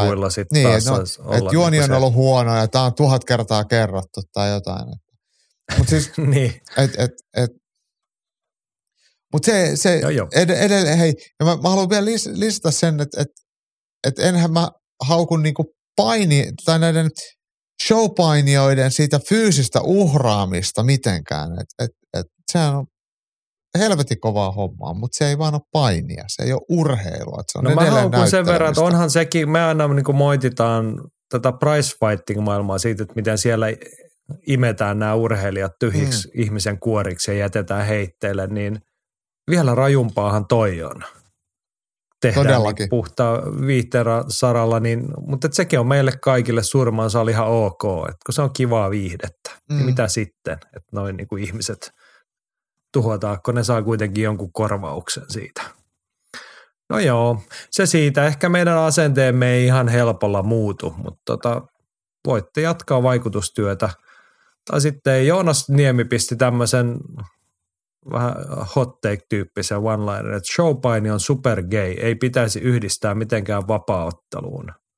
No toi on kyllä silleen huono argumentti, kun mun mielestä vapaaottelukin on super gay, koska vapaaotteluhan on niin kuin seksuaalivähemmistöjen maailmassa niin kuin, tai urheilun maailmassa hyvin suuri edelläkävijä tällä saralla. Joo. Ja mä en tiedä, on, onko sitten esimerkiksi tämä showpaini, niin onko se sitten, äh, edustaako se tämmöisiä liberaaleja seksuaalisuuntautumisia millään lailla, toisin kuin esimerkiksi UFC. On kyllä ihan, ihan Niin. et, et, Mutta ehkä nyt silleen niin kuin yleisenä kommenttina Joonakselle ja muille, että älkää, älkää viittikö, vaikka tämän nyt luin ääneen tässä, niin miettikää nyt vähän, miten Mutta ei, eipä niitä usko, asioita. veikkaan, että Joonaskaan ei välttämättä, nämä on tämmöisiä asioita, mitä lipsahtaa hirveän helposti miettimättä sitä, sitä sen sanonnan sisältöä. Mutta mut se mun pitää sanoa, että et kyllä totuus on se, että et vapaaottelu on pakko yhdistää showpainin juuriensa.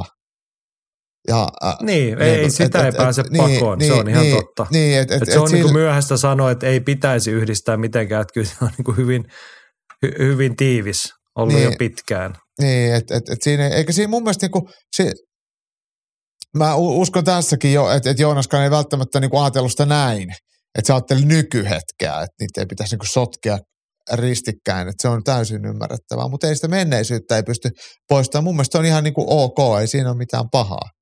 Ne on vaan lähtenyt No niin. eri poluille.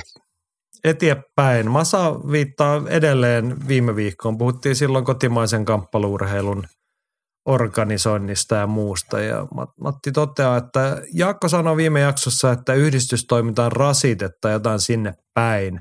Miten käytännössä sitten toimisi Suomessa, jos kaupallisuus olisi se juttu? Riittäisikö harrastajia maksamaan työntekijöiden palkat? Miten pienemmät paikkakunnat Hesojen miljoona-alueen ulkopuolella? Ja toki olen sitä mieltä, että hienoa olisi, jos osaajat saisivat ansaitsemansa tulon työstä. Niin, Hmm. tämä on se iso tavallaan vähän ikuisuuskysymys, missä ei ole niinku oikeita ja vääriä vastauksia. ihan Ja eikä, eihän näähän ei ole silleen, että, että yhdistyksiä ei saisi olla. Ei se ole mitenkään näin, että niin, päinvastoin kyllä niitä pitää olla.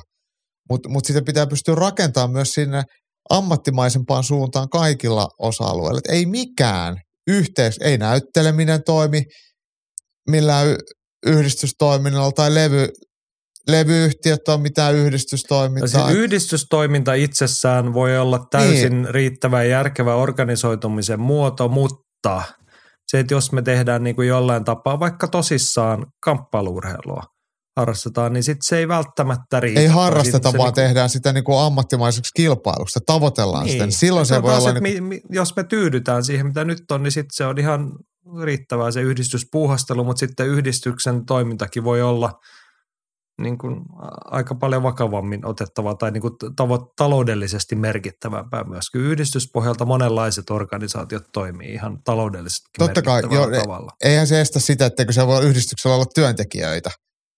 Kyllä, kyllä. Näin, että ja siis on, niinku- on tässä niin kuin, tuossa on ihan relevantteja kysymyksiä Masalta, että riittääkö harrastajan maksamaan työntekijöiden palkat. Se on monessa paikkaa se olennainen kysymys.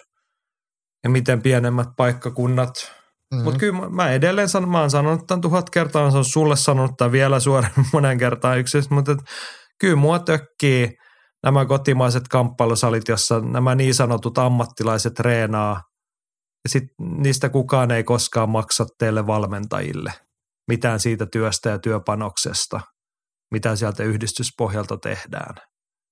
Niin ei sekään ole oikein.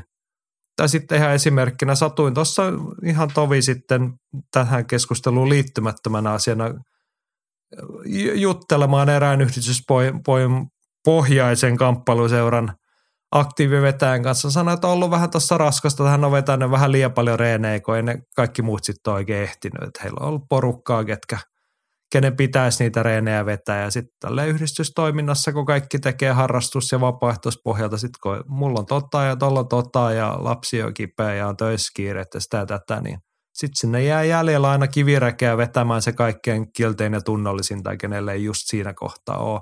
Ja sitten siihen liittyy semmoinen yhdistystoiminnan ominaispiirre, että aina sitten sitä kivirekeä vetää joku niin kauan, kunnes se polttaa itsensä loppuun ja sitten tulee seuraava, joka polttaa itsensä loppuun ja se kehä ei kauhean helposti siitä sitten niinku kehity ainakaan parempaan suuntaan.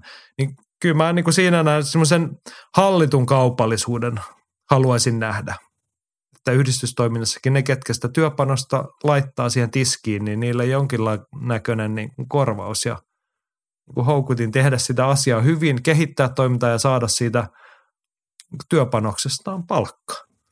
Joo, ja siis Sen kun, haluaisin nähdä. Niin, mäkään en niin ehkä ajattele niin omaa kukkaroa tässä, vaan silleen, että, että ammatti, kun ihmiset tekee asioita työkseen, niin tosiaan silloin niitä tehdään työkseen. Silloin sit voidaan odottaakin jotain ja velvoittaa. Sitten kun harrastellaan, niin sitten se tehdään silloin, kun huvittaa.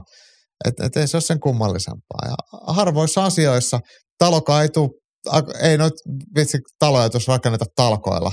Ja kyllä siellä on joku mm, rakennusliike. tai voi niitä rakentaa, mutta tota, mä palaan Tämä on varmaan ainakin kymmenen vuotta vanha lausunto, kun joskus järjestin Fight Sport aikana semmoisen – pyöreän pöydän keskustelu, missä meritoituneet johta, johtotason herrasmiehet keskusteli suomalaisen kamppailurheilun vapaattelun näkymistä, niin mulla on yksi lause jäänyt siitä keskustelusta mieleen, kun Olli Hartikainen sanoi, että talkoa työllä saa talkoa tuloksen. Mm. Et jos se on meille kaikille ja teille kaikille ok, että puuhastellaan ja tehdään talkoilla talkoa tulosta, niin it is what it is, Max Holloway sanoin sitten taas. Ja eh, kyllä tässä on vielä sitten semmoinen, tämä ei nyt koske itteeni taas mitenkään, mutta sillä yleisesti haistettavissa semmoinen, Suomihan on vähän tämmöinen niin kampittamisen ja kateuden luvattu maa, niin että jos jollekin maksetaan jostain jotain, niin sitten ajatellaan, että okei, no se saa sitten vittu tehdä kaiken, että se saa tästä kuitenkin korvaukset, mä en ainakaan sitten mitään. Mm, Et sit no tähän, tähän että, mä kun olen kuullut vedottavan kanssa niin kauan, kun mä olen tästä asiasta joo. joskus jollekin maininnut. niin, niin. Et, et, et näin se varmaan sitten menisi. Niin, niin. Mutta sitten tullaan siihen, että jos ei niinku tuolla verukkeella mitään voida koskaan tehdä, niin sit se on se mun toinen kansanviisaata, niin se tyhjän saa pyytämättä. Joo, joo, joo, joo mutta niinku tälleen, että et, et mua ei haittaa, jos itse on jossain toi yhteisössä, teen vaikka jotain hyvän tekeväisyyttä, autan jotain ihan omalla ajallani, omalla rahallani, niin jos joku toinen tekee siinä samalla, niin kuin on täyspäiväisesti siinä töissä, saa siinä palkan, ei se, multa, ei se ole multa mitään pois. Ei, mä nosta, ei mun tarvitse nostaa käsiä pystyssä, että vittu teet tää munkin homma sit, kerran saat sit ää, jonkun korvauksen vitu ahne paska. niin. Joo. No niin, ei tämä keskustelu tainnut tälläkään viikolla tulla valmiiksi, mutta et, mä luulen, että meidän kantaa nyt edelleen selvä. Mutta et Masalta ihan relevantteja kysymyksiä, relevantteja nostoja, mutta ei näihin ole mitään mustavalkoisia selkeitä vastauksia. Mutta ehkä mä haluaisin nähdä, että uskallettaisiin koittaa selkeämmin jotain muutakin, jos mm. halutaan kehittää. Siis mä ainakin tykkäisin sillä, sillä niin kuin oletusarvolla katsella tätä touhua. Mutta touhun kehittämistä puheelle. Andy ottaa tämmöisen toisen paljon viime aikoina esillä olleen asian esille, Suomen Muithai-liitto boikotoi tainyrkkyilyn MM-kisoja, joihin venäläisurheilijat pääsevät mukaan. Päätös on ymmärrettävä, mutta raskas. Jos tilanne jatkuu jopa vuosia, ei suomalaisilla tainyrkkelijöillä ole kansainvälistä areenaa, jolla kilpailla. Tilanne on tietysti akuutti ja paras ratkaisu olisi muidenkin länsimaiden liittyminen boikottiin niin, että IFMA tulee järkinsä ja sulkee venäläiset pois. Tämä ei kuitenkaan ole Suomen liiton käsissä. Mitä siis tehdä? Yksittäisen urheilijan on mahdollista siirtyä kilpailemaan K1-potkunyrkkeilyyn tai jopa vapautteluun, mutta lajiliiton kannalta tämä ei tietenkään ole mikään ratkaisu. Kannattaisiko SMTL kartoittaa muita kansainvälisiä amatööriliittoja? Ainakin nyrkkeilystä paremmin tunnetulla VBCllä on tainyrkkeilyn ammattilaistittelien lisäksi amatööriliiga ja MM-kisat. Vai pitäisikö lähtökohtana olla se, että kansallinen toiminta tähtää ensisijassa menestykseen Euroopan ja Taimaan ammattilaiskehissä? Isoja kysymyksiä, Olin just mutta samaa. ensimmäisenä nostamme kyllä nyt hattua Suomen Muay Thai-liitolle siitä, kyllä. että näin on rohittu tehdä pienessä lajissa ja pienellä vaikutusvallalla, niin on oikeasti vaikeita kysymyksiä niiden urheilijoiden kannalta. Niin kun mä oon nähnyt urheilijoiden oikeasti... keränneen rahaa MM-kilpailuihin – jo, mm. että et jo, jonkinlainen joukko oli vissiin jo julkaistu, tai ainakin joitain Joo. ottelijoita. Mutta hei, sitten toisaalta, että jos me lähdetään sitten, tämä on nyt niinku urheilijoille uhraus ja kolaus ja sitä, jos me lähdetään toi kortti pelaamaan pöytään, niin aika nopeasti voi pelata sen kortin, että no miten ne ukrainalaiset? Että onko niillä nyt kivaa ja onko tämä nyt niille reilua tai meneekö tämä homma nyt hyvin? Et niin kuin, on, onhan näitä näkökulmia siihen asiaan. Ja sitten taas, että no joo, mä ymmärrän, että Suomen liiton vaikutusvalta KV-skenessä ei ole hirveän suuri, mutta et ehkä sitä voi niinku yrittää jonkinlaista rintamaa tehdä ja aktiivisesti luoda ja sitten täytyy vaikka kotimaahan yrittää luoda niitä kansallisia kisoja ja muita tai vaikka kansainvälisiä kisoja. Tämä ei todennäköisesti tuo ole mikään hirveän ikuinen tämä, tämä tota, kuitenkaan vallitseva tilanne.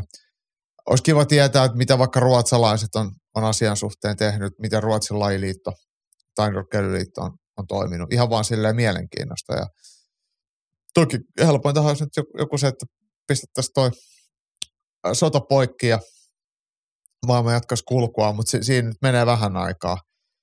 Niin. Mutta ei, ei tässä niinku helppoja ratkaisuja silleen ole. Ja, ja toi, toi, että Suomessa vaan paljon kilpailuja lisää. Suomessa on kuitenkin aika vähän tainyrkkeilykilpailuja ja Euroopassa varmasti järjestetään kilpailuja. Ja sitten kun sillä ei mitään väliä tainyrkkeilystä, kilpailut se ammattilaismatseja vai amatöörimatseja, kun sä voit kilpailla niitä vaikka kuinka paljon ristiin, että et tavallaan että löytyy kyllä semmoisia niin sanotusti tapahtumia, missä voidaan otella jollain puolammattilaissäännöillä ja sitten voit sen jälkeen, kun maailma taas tulee urilleen, niin jatkaa amatööriturnauksissakin ihan hyvin. Mm. Et, et. Isoja kysymyksiä jäi mieleen toi, kun sä puhuit, että ei ole helppo ratkaisu. Toisaalta on ihan hemmetin helppo ratkaisu. Että tässä maailmantilanteessa noin olosuhteet oli, että totta kai me ollaan niin kuin pois tosta rintamasta.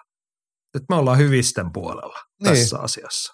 Mutta sitten täytyy aina muistaa se sekin, niinku oikeasti... että, et, et se on toisille elanto, mitkä elää, ihmisille, jotka el, elää no, siitä. Että, joo, et, et, ei se niille ole niin, kuin niin itsestäänselvä. Kiva, että Ukraina tai, tai vitu venäläistä, mutta mä lopetan nyt työni, että mä voin enää valmentaa tainyrkkeilyä, koska tainyrkkeily ei enää ole. On, on mutta ei se nyt, eihän tämä nyt sitä tarkoittanut, että tainyrkkeily on loppunut. No ei, ei, mutta, mutta näin niin kuin, toi on samanlainen niin kuin linjaveto kuin mitä sä sanot, että et, et, helppoa meidän tehdä päätöksiä niin ukrainalaisten tai tämmöisestä, että, että lopetetaan tainyrkkeilykilpaileminen siksi aikaa, että mm. tähän saadaan niin kuin järjestys. Kyllä, kyllä. Mutta täällä päässä nyt ainakin arvostetaan tätäkään. Kyllä mäkin tos, tosiaan niin arvostan, mutta sanon vaan, että se on niin vaikea asia sitten yksilötasolla. Kyllä, kyllä. Mutta elämä on sellaista. Mm. Joo, mutta hei, Samuli palaa vielä tuohon UFC-tunnelmiin, tai siis olisi varmaan voinut palata jo olla palaamatta siellä lähetyksen alkupuolella, mutta halusin tämän tänne, kun tämä on isompi asia vähän, no ei tämä tekniikkakorneri, mutta laajempi vapaattelukysymys. Rob Fontin tyrmäyksestä tuli mieleen, että mihin perustuu läppä, ettei pienet painoluokat osaa tyrmätä. Laskin UFCn kääpiösarjan top 10 Tyrmäysprosentin ja keskiarvo oli 37 prosenttia. Eli vähintään joka kolmas kääpiösarjan kärkiotteluun pitäisi päättyä tyrmäykseen tai tekniseen tyrmäykseen. Tällä hetkellä raskansarjan kiistattoman kuninkaan John Jonesin tyrmäysprosentti on tismalleen sama. Kärpäsarjassa vastaava prosentti on 32,5, eli sielläkin joka kolmas ottelu keskimäärin päättyy tyrmäykseen. Jos katsoo kevyt sarjan ja siitä alaspäin painoluekkia, niin ei top 15 ole yhtään ottelijaa, joka ei kykenisi tyrmäysvoittoihin. Toki noissa laskelmissani on otanta melko pieni, mutta suuntaantava. Väitän silti, että raskaampien painoluokkien tyrmäysvoima hype perustuu heikompaan kilpailuun. Kevyemmissä painoluokissa on kovempi taso ja ottelijoilla on muitakin keinoja voittaa kuin tyrmäys.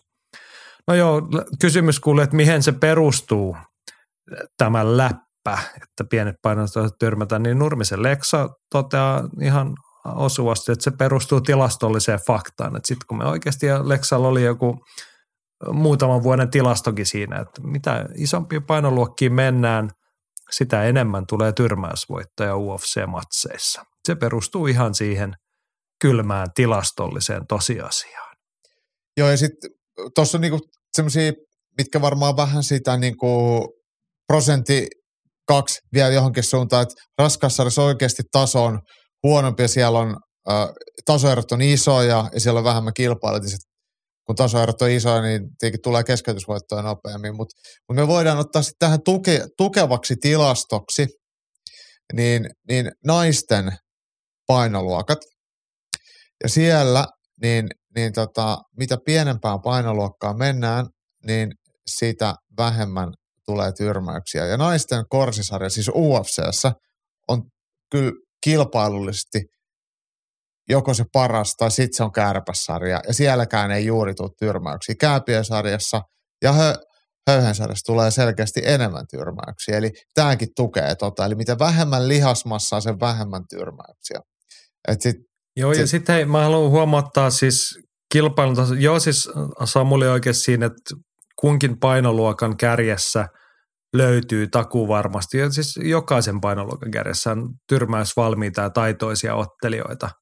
Mutta ei me voida, niin kuin, kaikille niin kuin, asioille on olosuhteensa ja syynsä, että se niin kuin, paska kilpailun taso ei sinänsä selitä mm. pelkästään sitä jonkun prosentin verran tai sitten John Jones on huono esimerkki. Ehkä että hän ei ole sen tyyppinen ottelija ollut koskaan. Ei, miksi John, ei John, otettu, mä, mulla on tähän miksi heti. ei ollut vertailukohtana tuossa Francis Ganu vastaan kärpässarjalaiset?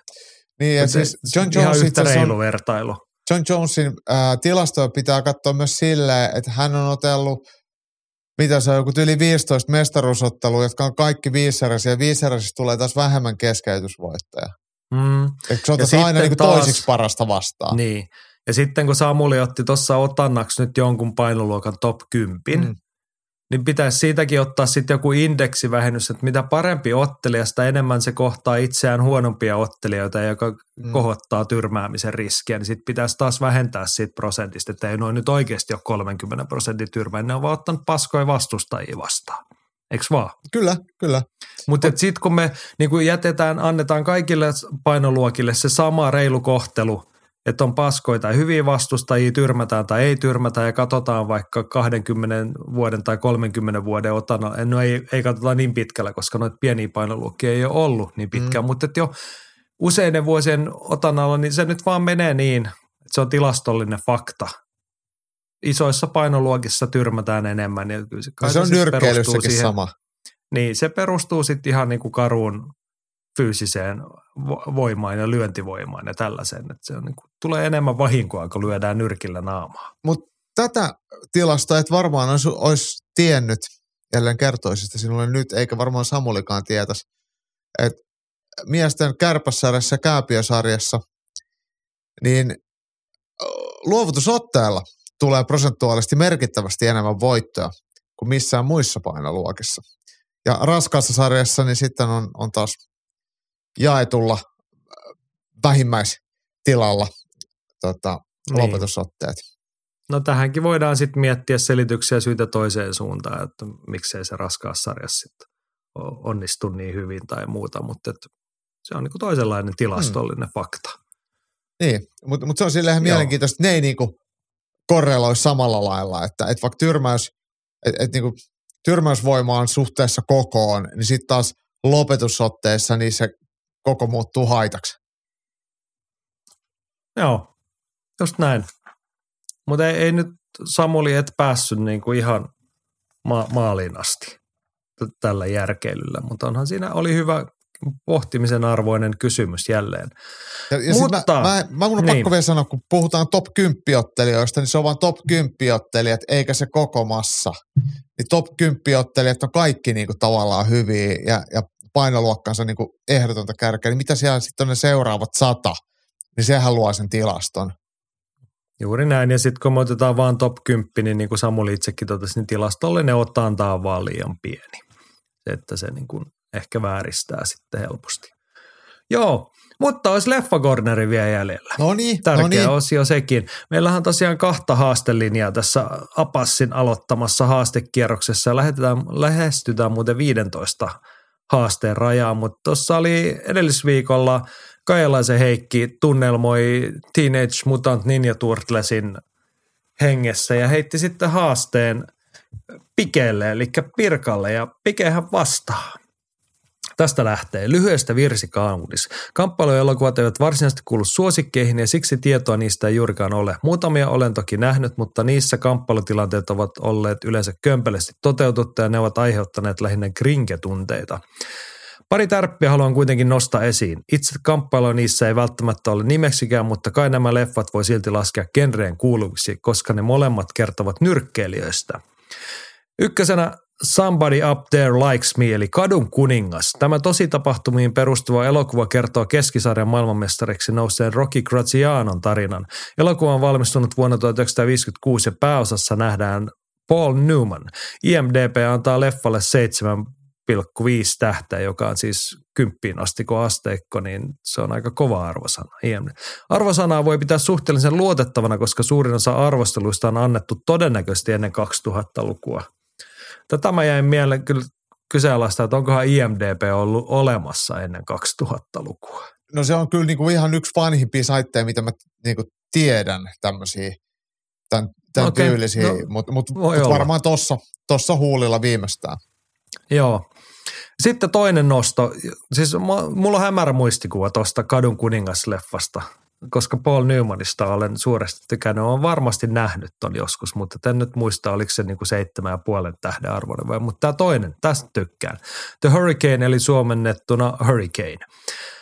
Myös tämä elokuva perustuu tosi tapahtumiin ja se on valmistunut vuonna 1999. Pääosassa nähdään yksi suosikkinäyttelijöistä eli Denzel Washington, joka voitti roolisuorituksestaan muun muassa Golden Globin ja Berliinin elokuvajuhlien hopeisen karhun.